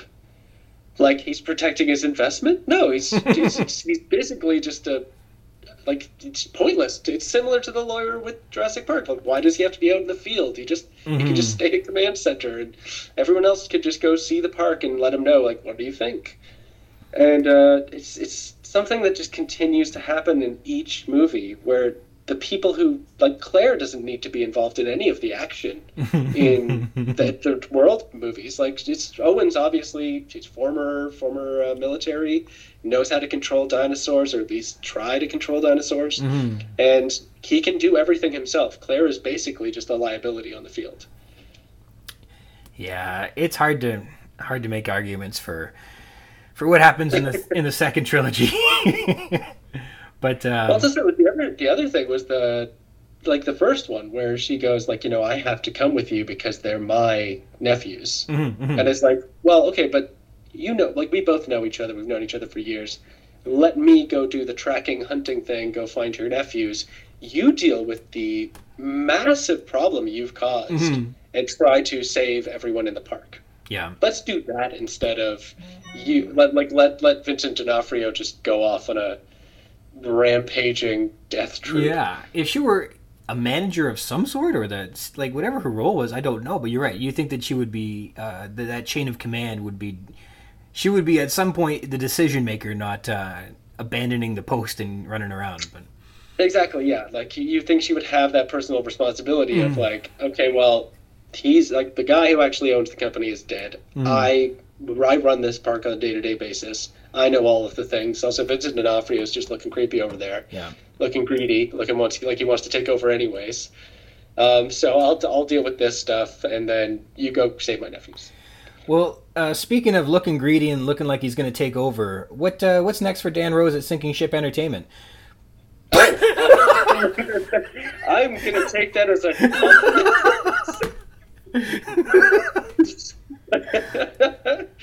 um, yeah, so I'm actually working on a show right now. Um, can't talk too much about it, but it's um, sort of similar to Dino Dana. It's live action animation, and um, it's kind of got a message for the world to kind of like, you know, we got to save ourselves. We can't let uh, corporate America run the world and destroy it. We've got to take care of it ourselves. Um, so I kind of like love the message that it's putting out there for everybody. Yeah, and I got, got that for another, I think, a year, and then uh, a couple more shows coming down the pipe. So we still got uh, lots to do. Lots to do. And there are dinosaurs in that one. Um, no, sadly, no. Oh, okay. Well, if you ever do need an, like an uncredentialed dinosaur guy to consult on upcoming dinosaur projects, uh, don't let you know accusations of nepotism uh, stand in I way. will. Uh, I'll, I'll pass that by, but I'll try to sell it with like not the uncredentialed part. Uh-huh. Well, like if nepotism is a problem, I'll stop being your friend right now. I mean, oh, that's a toughie. That's that's like, what do I do? Because I like you as a friend, but I mean, you could work together. That'd be nice too. Mhm. And then maybe we could develop a work friendship Yes. and just cancel this. Yeah. yeah, I'll be canceled before I get to the end of this book. Don't you worry. well, it's been awesome. Um, thanks for jumping through all the hoops. Yeah, all the hoops to get a get a, get a recording going. I appreciate you uh, being the acrobat you are to get. there. so we're uh, Because I was going to say, I'm like, this is I, I loved because I really didn't know much about the novel, Mhm. so this was really fun. This was really nice to know. All right. Thank you very much to my special guest, Dan Rose, for, for joining us today. This week's text is Control, spanning from pages 138 to 143. Uh, synopsis Arnold and Hammond quarrel over the difficulties the park must overcome to have Jurassic Park ready for its grand opening. Because they have all the problems of a major theme park, all the problems of a major zoo, and the added difficulties of caring for animals nobody's ever observed before. It's revealed that Dennis Nedry is here to fix the bugs in the system this weekend, and on the tour, the guests visit the venomous Dilophosaurs. Characters John Arnold. Arnold apparently is tracking all the problems with Jurassic Park in a continuing effort to get a control of things, adding grinding gears to the list as the tour begins on 138. He disagrees with Hammond about, quote, minor details, that all details are important, spoken like a true man who's worked on nuclear submarines. We're told Arnold is nervous at most times, and now, with the t- first tour entering the park, he is especially edgy. Arnold's team doesn't often go into the park like the, these people on the tour have.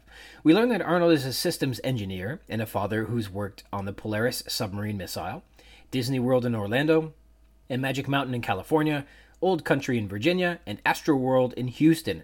And this has given him a, quote, somewhat skewed view of reality, seeing the entire world as a metaphor of a theme park, only half jokingly. Arnold's experience in theme parks informs his concerns that, quote, minor details can take years to work out of a single park ride, let alone an entire park, on 139. He voices his concerns with Hammond and even calls him out for, quote, not being around and therefore, I guess, expedite problem solving around the island. I'd suspect Hammond has final say or the stamp of approval, and without him, they can't move forward without, you know, I don't know. Uh, do they need him? Whether the Raptors ever escape their pens or not, Arnold believes Jurassic Park is, quote, inherently hazardous on page 140, and the delays are caused by a lack of animal control, not engineering, which is a clever way of saying, yo, these aren't my problems. I can't type a few keystrokes and fix this. He's also got Nedry's back. When Hammond goes to attack Nedry, Arnold ret- restrains him on page 140. With a system this large, there are bound to be glitches. To stay on top of how progress was developing, Arnold has a window on his monitor which shows what Nedry is working on. And it's specifically noted this is not because Arnold doesn't trust Nedry. Then we get some voice on the intercom. Uh, this voice is either someone in maintenance or someone who deploys maintenance staff members to do things like inspect the grinding of gears on the Land Cruisers on 138. John Hammond, he enters control and downplays the grinding gears concern as a quote minor detail on 138. Hammond brushes Arnold's concerns off by labeling him a quote warrior, dismissing the issues. And again, it's mentioned that Hammond has been an absentee owner at the park. Wu mentioned this, and now Arnold mentions this. Quote, You're just not here to see it, Arnold says, about the problems with the park. Hammond tried to meet Muldoon halfway on controlling the Raptors by fitting them with radio collars on page 140, and he disagrees with Arnold, who believes the park is inherently dangerous and questions his loyalty, asking, Whose side are you on anyway? Hammond doesn't listen to Arnold about the animal control problems at the park, but rather jumps into the yeah, but you have lots of engin- engineering delays. Don't blame the animals for them. He believes the animals are trainable and will fall in line once the engineering delays are resolved. And the computer delays too. He chastises Nedry for not, quote, having done it right in the first place. Muldoon stands in the corner of the control room, silently watching, presumably the land cruisers entering the park.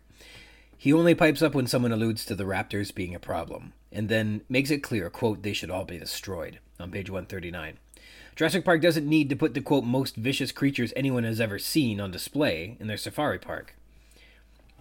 Harding. Harding is mentioned for the first time. He's the park's veterinarian, and he is one of the few people who actually do go out into the park. Dennis Nedry, upon Hammond's attack, Nedry says the fixes are, quote, getting there on page 140. He has Arnold's support, and Arnold empathizes with Nedry. He can relate with the tasks that have been set before him. Nedry believed that he'd be able to make all the fixes over this weekend when he showed up, but upon seeing the pages and pages of problems, he paled and called Cambridge to tell his staff programmers to cancel their weekend plans and work overtime until Monday. And this required all the phone lines to transfer program data, back and forth to his programmers. Richard Kiley, the voice. The voice continues to host the tour, prompted by signals from the motion sensors. So, as they arrive at a location, the motion sensor triggers the CD ROM to play Kiley's recording. And apparently, they're close enough to the aviary to trigger that file. Lex. Lex thinks the Dilophosaurus look pretty on page 142, but upon hearing that they're poisonous, she gets worried and asks Mr. Regis about them. And then she gets frustrated that the Triceratops don't move around and she yells at them on 143, and she thinks the Triceratops are bozos because they don't impress her. Tim, when Tim hears that the Dilophosaurs are poisonous, he's impressed, and recall, he was quite excited about the toxins and poisons in the cloning lab, too. He's thrilled that these dinosaurs are poisonous, and he thinks that's really cool.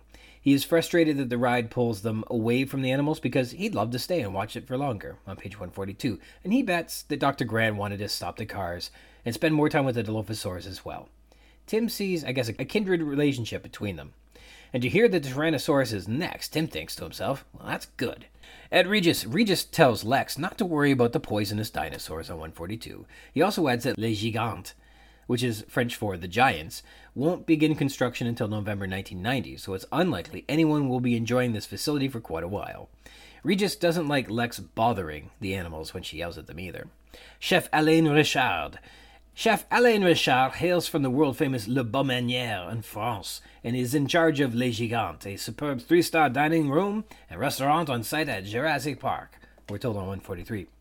Tyrannosaurus, we're told in passing that they drink the lagoon water, and sometimes the Tyrannosaurus get sick for an unknown reason. Triceratops, we're told the females kill each other. Remember, they're all supposed to be females, right? In fights for dominance and have to be separated into groups smaller than six on 139. Recall, the park has eight Triceratops, so they must be in two small groups. And that must also mean that they've had at least two dead Triceratops who died in fights for dominance as well. Triceratops are ornithischians who stand motionless in the shade of a large tree on the tour. Their size and gray color are like an elephant with the truculent stance of a rhino. The horns above each eye curve five feet into the air, looking almost like inverted elephant tusks. And the third rhino like horn is located near the nose with the beaky snout of a rhino. They're specified as Triceratops serratus and said not to see well. These won't be the only dinosaurs without strong vision in this novel. And they're nearsighted, like the rhinos of today, and they tend to be surprised by moving objects. They have fan shaped crests behind their heads made of solid bone, and it's very strong. They weigh about 7 tons each, and they're quite docile. They allow themselves to be petted, recognize their handlers, and like to be scratched on their hindquarters. Stegosaurs the these di- dinosaurs have an intestinal illness that gets mentioned again on page 139. As we are told, the stegosaurs frequently get blisters on their tongues and diarrhea for an unknown reason, and two have died from it already. And now the park only has four stegosaurs remaining, meaning that they've bred at least six of them.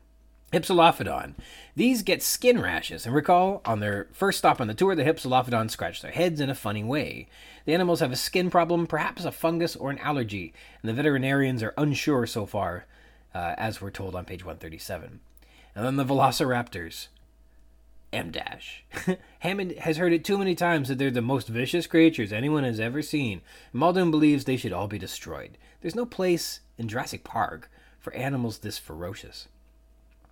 Dilophosaurus. This has a bird like head on 141, topped with a flaming red crest, which are broad curving crests running along the top of the head from the eyes to the nose, which form a V shape above the dinosaur's head. The crest had red and black stripes like a parrot or a toucan. They can see it crouching by the river drinking on page 142 with a heavy tail, strong hind limbs, and a long neck. It's 10 feet tall, spotted yellow and black like a leopard, and it gives a soft hooting cry like an owl. It's said to be one of the earliest carnivorous dinosaurs, and paleontologists believed their weak jaw muscles indicated these were just scavengers, but now that they've been cloned and observed, it turns out they spit venom to the surprise of park employees. Like Gila monsters and rattlesnakes, Dilophosaurus secretes a hematotoxin from glands in its mouth, the poison causing unconsciousness within minutes of a bite, so the dinosaur can finish its victims at its own leisure. Quote, making Dilophosaurus a beautiful but deadly addition to the animals you see here at Jurassic Park. Strangely, there's no mention of them literally literally spitting.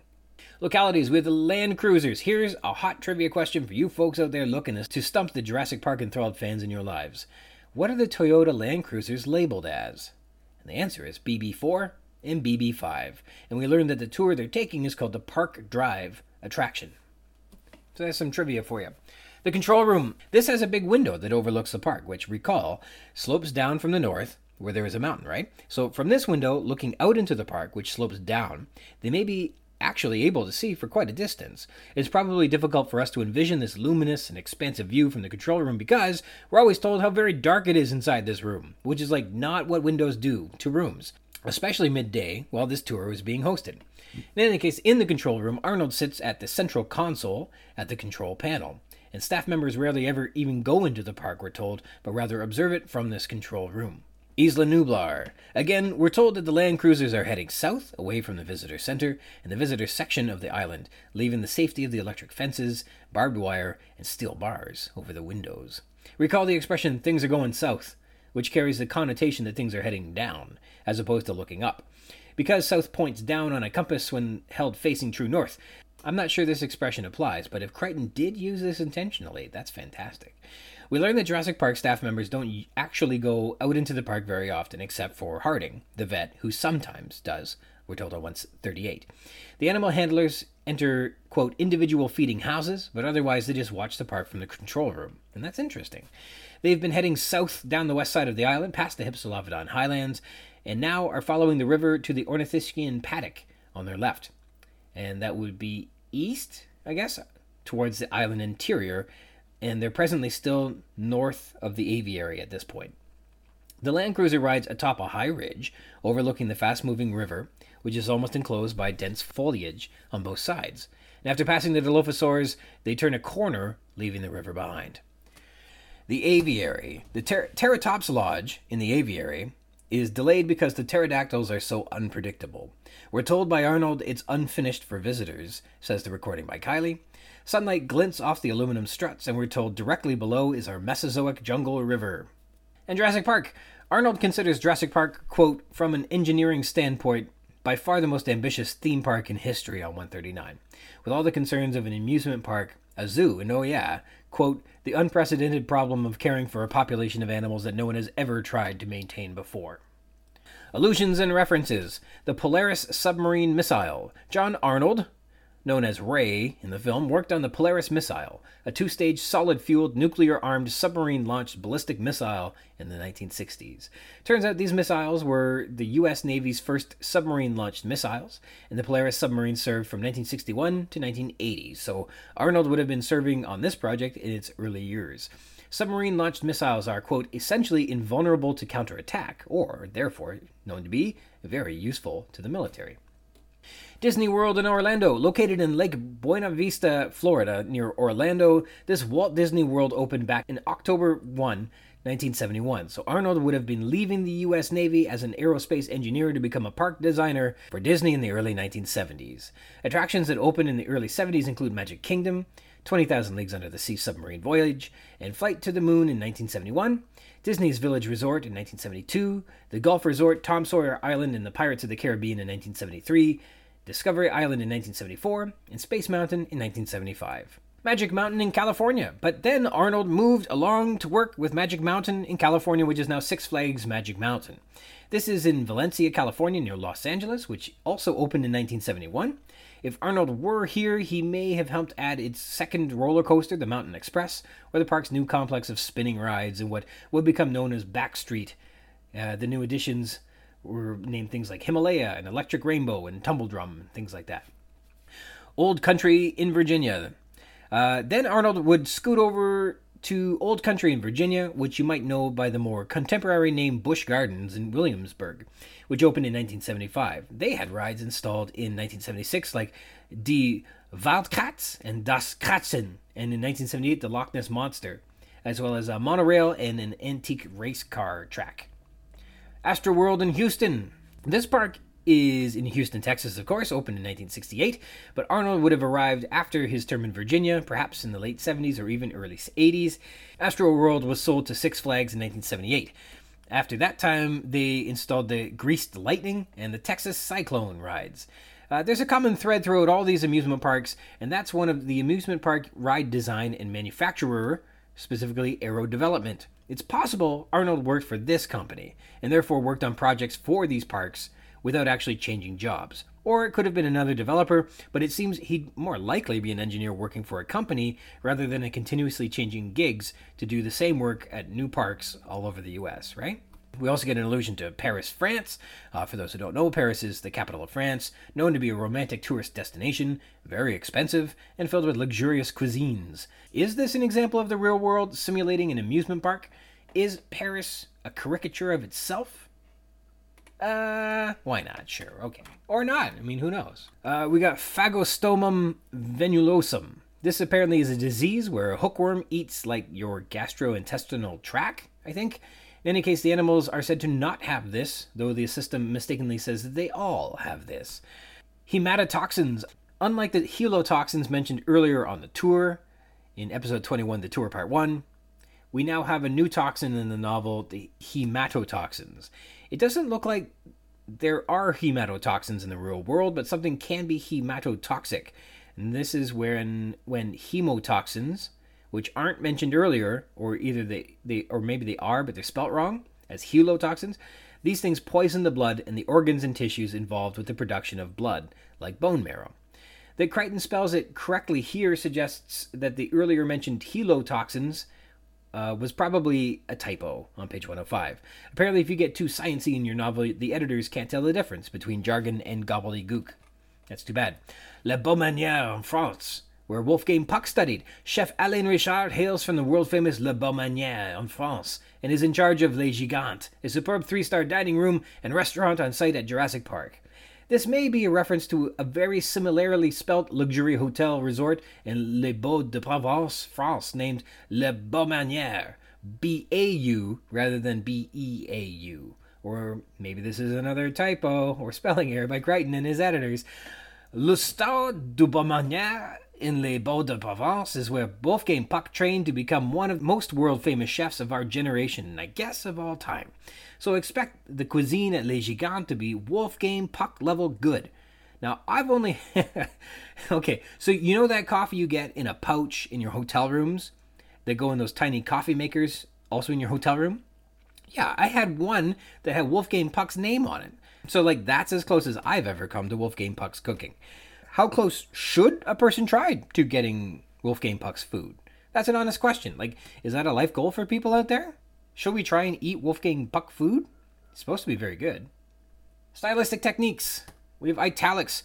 Oh, balls is in this chapter, and it's even given italics for added emphasis. The scientific names for Phagostomum venulosum, the parasite, Triceratops serratus, uh, Tyrannosaurus rex, and Dilophosaurus are all italicized. And then we get, all right, that shows, yeah, Tim really wants to see the T Rex. M dash and the Velociraptors, M dash on 139. This statement is interrupted so that Muldoon can cut us off and say that they should all be destroyed. And then a sentence has been running on in the background, and it resumes as our attention returns to Richard Kiley's voice, uh, recorded voice once again. M dash easygoing monsters from a bygone world on 143.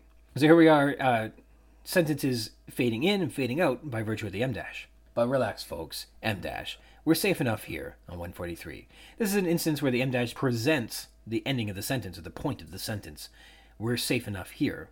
Cursing, Hammond belts out one of his oh balls in this chapter, and it's given italics for added emphasis. He dislikes being challenged and disagreed with. Exclamation! This is amazing! Poisonous dinosaurs! On 142. They'd charge our car if they were close enough to see it. On 143. Hey! Stupid dinosaur! Move! On 143 as well. These are all moments where I guess great emotion is being evoked, and that's why we get our exclamations. Colon. Uh, we have a part here the most fearsome predator in the history of the world, colon, the mighty tyrant lizard known as Tyrannosaurus rex on 143. And here the colon is used to present a syntactic subject. In this case, that subject is colon, Tyrannosaurus. There's some foreshadowing as well. At the end of this chapter, we have easygoing monsters stand in sharp contrast to what we will see next the most fearsome predator in the history of the world, the mighty tyra- tyrant lizard known as Tyrannosaurus rex. And this is fun because anyone who's reading this book wants them to get to the Tyrannosaurus, and this chapter ends with the promise that the Tyrannosaurus is just around the corner. Literary techniques. We've got metaphors. Uh, there's the, actually one name, the metaphor of the theme park, and this is fun. So, do we notice that Arnold views the world through the cynical metaphor of the amusement park? Does this perspective inform our reading of Arnold going forward? I'm not sure that it does, but I believe that Arnold views the world as a bunch of merchants looking to replicate amusement for fun for the purposes of attracting commerce. In that vein, it's marketing and make believe. And operating in a world where people are portraying one motive for the purposes of another, that can be a cynical world. Uh, we also get the hooting call. The Dilophosaur drifted across the afternoon air toward them. And the sound itself only metaphorically would drift, but you can imagine it passing by casually and even gently, right? That's a soft little hooting sound. That's fun. Similes with the truculent stance of a rhino. which uh, we can envision. A rhino looking challenging isn't so hard uh, to, to imagine, so that's a good simile. Quote, the horns above each eye curve five feet into the air, looking almost like inverted elephant tusks, which is a great way to perhaps envision something unfamiliar if you don't know what a triceratops horns look like through the vision of something more familiar, the tusks of an elephant. Uh, these would be, I would presume, less curved than elephant tusks, but uh, that being said, uh, it also get, puts the it uses this image that comes from a still wild and massive animal, the elephant. So those are those are good, I guess, um, connotations to evoke through the use of a simile. So that's good. They just sit there like in a picture book, says Lex of the Triceratops, and that's good too. It's a vision that Lex could relate to, a picture book, which she's I mean she's just a kid. And also it shows her frustration. Hey, if they're gonna go if they're not gonna move, why the hell did I fly all the way out here? I could see stationary pictures back home in bed, you stupid dinosaurs. You bozos. Motifs, we've got uh, responsibility and safety. Arnold challenges Hammond on the safety of the island, outlining how the dinosaurs aren't what they expected, and many of them are very dangerous, which has affected the park's opening date. We're told on page 140. The Jungle River ride was delayed by the spitting Dilophosaurus. The Pteratops Lodge is in the aviary is delayed because the pterodactyls are so unpredictable. They can't control the animals. These aren't engineering delays, says Arnold, aka they aren't my problems. We're also given a note in this chapter that all the phone lines are being used by Nedry to transfer program data back and forth to his programmers in Cambridge, so they have no connection to the mainland anymore. That's irresponsible. That's not safe. The illusion of control in a previous episode, episode 22, the tour part 2, with awesome guest Danielle Weigel, she emphasized how everything in the park was teetering on the brink of collapse, that nothing was under control, that there were problems with the park at every turn. And this chapter certainly illustrates that. Arnold, the warrior, is perhaps overburdened with chores as well. As cost effective as it is only to employ a handful of people to operate the entire park from the control room single handedly, it's overwhelming. Arnold describes the amount of work that went into getting the park drive attraction operating, the CD-ROM to interact with the motion sensors, weeks of adjustments, and now they're finding new problems with the gear shifts grinding. It's a cascading, unending series of glitches and bugs that are exhausting and overwhelming. It's only a matter of time before this, quote, inherently hazardous park goes tragically wrong from Arnold's perspective. And that said, the computer system is very large, and there is a list of 130 items to be fixed, including lots of odd aspects. The animal feeding program resets itself every 12 hours, not every 24, and won't record feedings on Sundays, and they can't tell how much the animals are eating. The security systems controlling the security card activated doors cut out when the main power was lost, and they didn't come back with auxiliary power. And we should maybe see if that becomes a problem later in the book. The light dimming energy conservation program only worked on alternating days of the week. The auto poop system that inspected for parasites reported that all specimens have a parasite, though none actually do. Handlers couldn't empty the hoppers to prevent the medication of the phagostomum without signaling an unstoppable alarm, etc., etc. Pages and pages of errors. Let's talk about tension. The first page of this chapter on 138 is filled with tension, although it's quick and easy to blow right by it in a casual reading. But we've got Arnold chain smoking, who is cataloging problems. We've got small details already going wrong. We've got this mysterious park that nobody even enters while the tour is going south, and Arnold worries about a quote, hundred details. Crichton has employed all the elements to raise the tension, and all that's happening is people are leaving the visitor compound and entering the park. And a lesson for writers is to create a worry wart for your novel so you can use them to raise the tension. Having them worry about every little thing that could go wrong is an interesting way to get the reader to feel more discomfort or dread for our heroes. While it's possible that people embarking on a tour may face literally no problems, by having someone who worries about them, there could be a problem at every corner that they don't see, you know, just waiting to happen. So that's cool. Contrivances and plot. One of the things that allows Jurassic Park, the novel, to crash and burn into a dinosaur rampage that we love so much is lousy leadership. The man in charge cares only for their own ambitions, and this is a common contrivance of plot for all kinds of sci fi and action adventures. We don't get well rounded villains who are real people with real feelings and frustrated ambitions, but rather psychopaths with tunnel vision.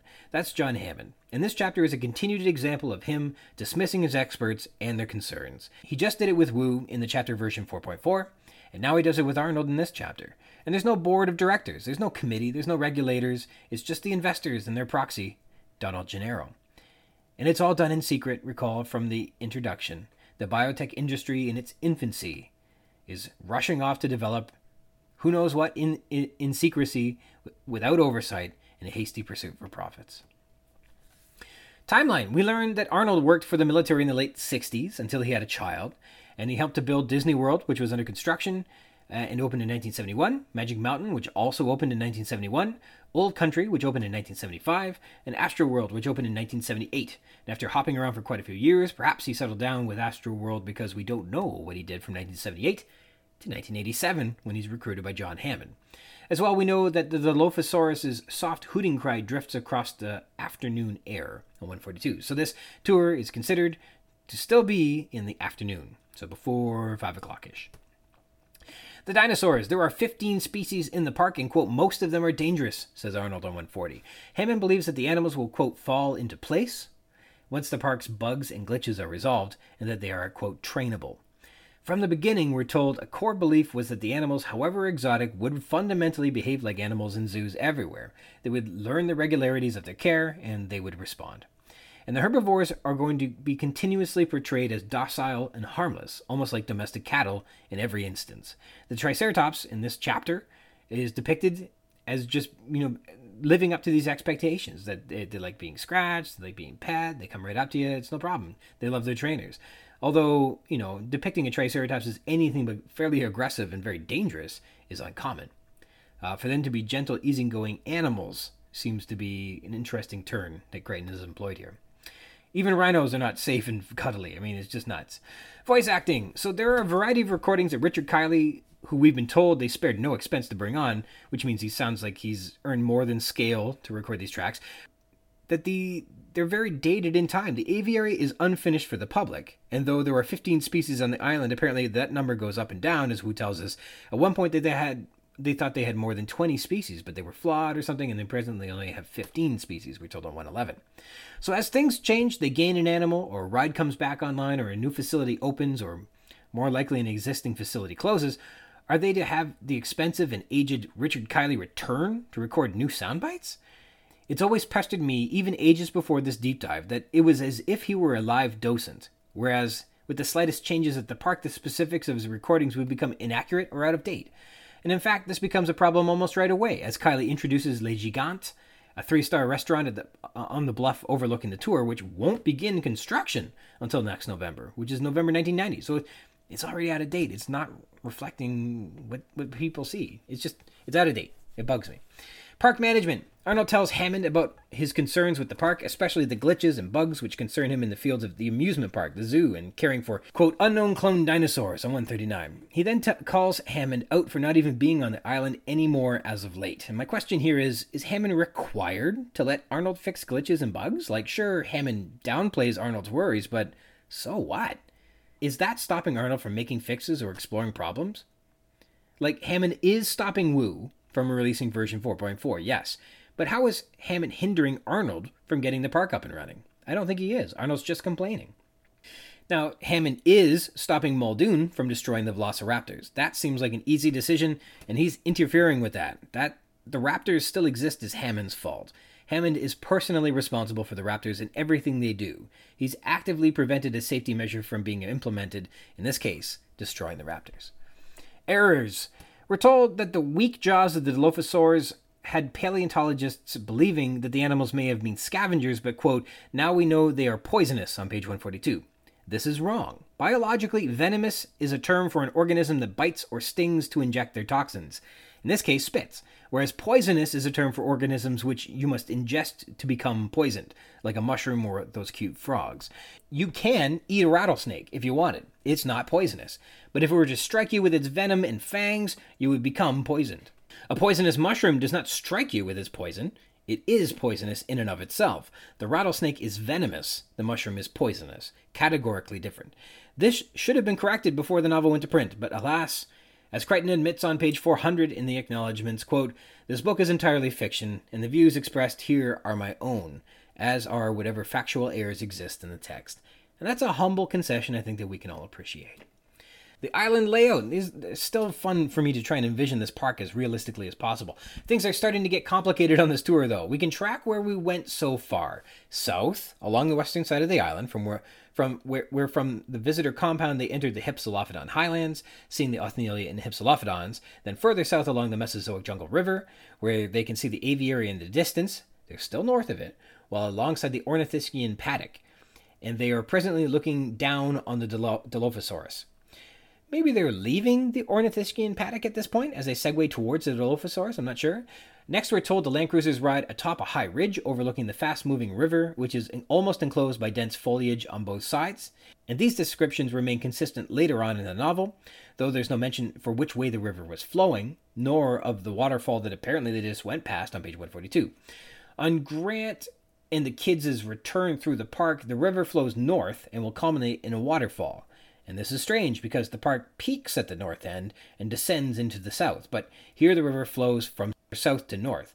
And this makes the argument that the center of the park is actually a deep valley, like the center of an extinct volcano. I'm not sure when the time will be right, but I I'll get into my theory on the overall geographic layout of the island, but there's an argument to make that this volcanic seamount has eroded back from an eruption, and the park is nestled in the geomorphologically weathered remnants of an ancient volcanic crater. In any case, they've been traveling south with the dinosaur paddocks presumably on their inland side, and as they pass the Dilophosaurs, they quote, turn a corner, leaving the river behind, 142, which may mean that they're heading west towards the shore. Uh, now, to their right, it's reported that there is a bluff, and on it, Les Gigantes the site of Jurassic Park's superb three-star dining, rest- dining room. Now, this may be on a bluff on the outer rim of the valley toward the shore. Recall that there are sheer cliffs that drop into the water at the edge of the island, but for now, this this restaurant is not there and won't begin construction until sometime later next year. And also on the right, I suppose, below the bluff, are the Triceratops. This can get tricky trying to literally envision what this island must be like, but I bet Crichton had a little map of the island that he referenced when he was writing this, and I'd love to see that. That'd be really cool. Thank you to Dan Rose for joining us. Thanks, uh, Dan. I appreciate it. We had a lot of fun. Like I said, I haven't giggled that much in a while, so that was great. Thanks, bud. I want to sign off today thanking you for joining me. If you want to read along in the book and add some thoughts to what we've been discussing on the show, or be a guest on the show and chat with me about anything you like about Jurassic Park, you can do that by connecting with me. I'm at Ryan S. Rogers at gmail.com. If you'd like to be a guest, drop me a line and we can try and set something up. We can rehash, tear down, gush over, chit chat about any part of the book, or also not the book, all you'd like. Jurassic Park Cast is a part of the Spring Chickens banner of amateur intellectual properties, including the Spring Chickens Funny Pages, Tomb of the Undead graphic novel, the Second Lapse graphic novelettes, The Infantry, and the worst of them all, the King Street Capers. You can find links to all that baggage in the show notes or by visiting the schickens.blogspot.com or finding us on Facebook at facebook.com slash spring chicken capers or me on Twitter at RogersRyan22. Thank you dearly for tuning into the Jurassic Park cast, the Jurassic Park podcast where we talk about the novel Jurassic Park, also not that deep. Until next time.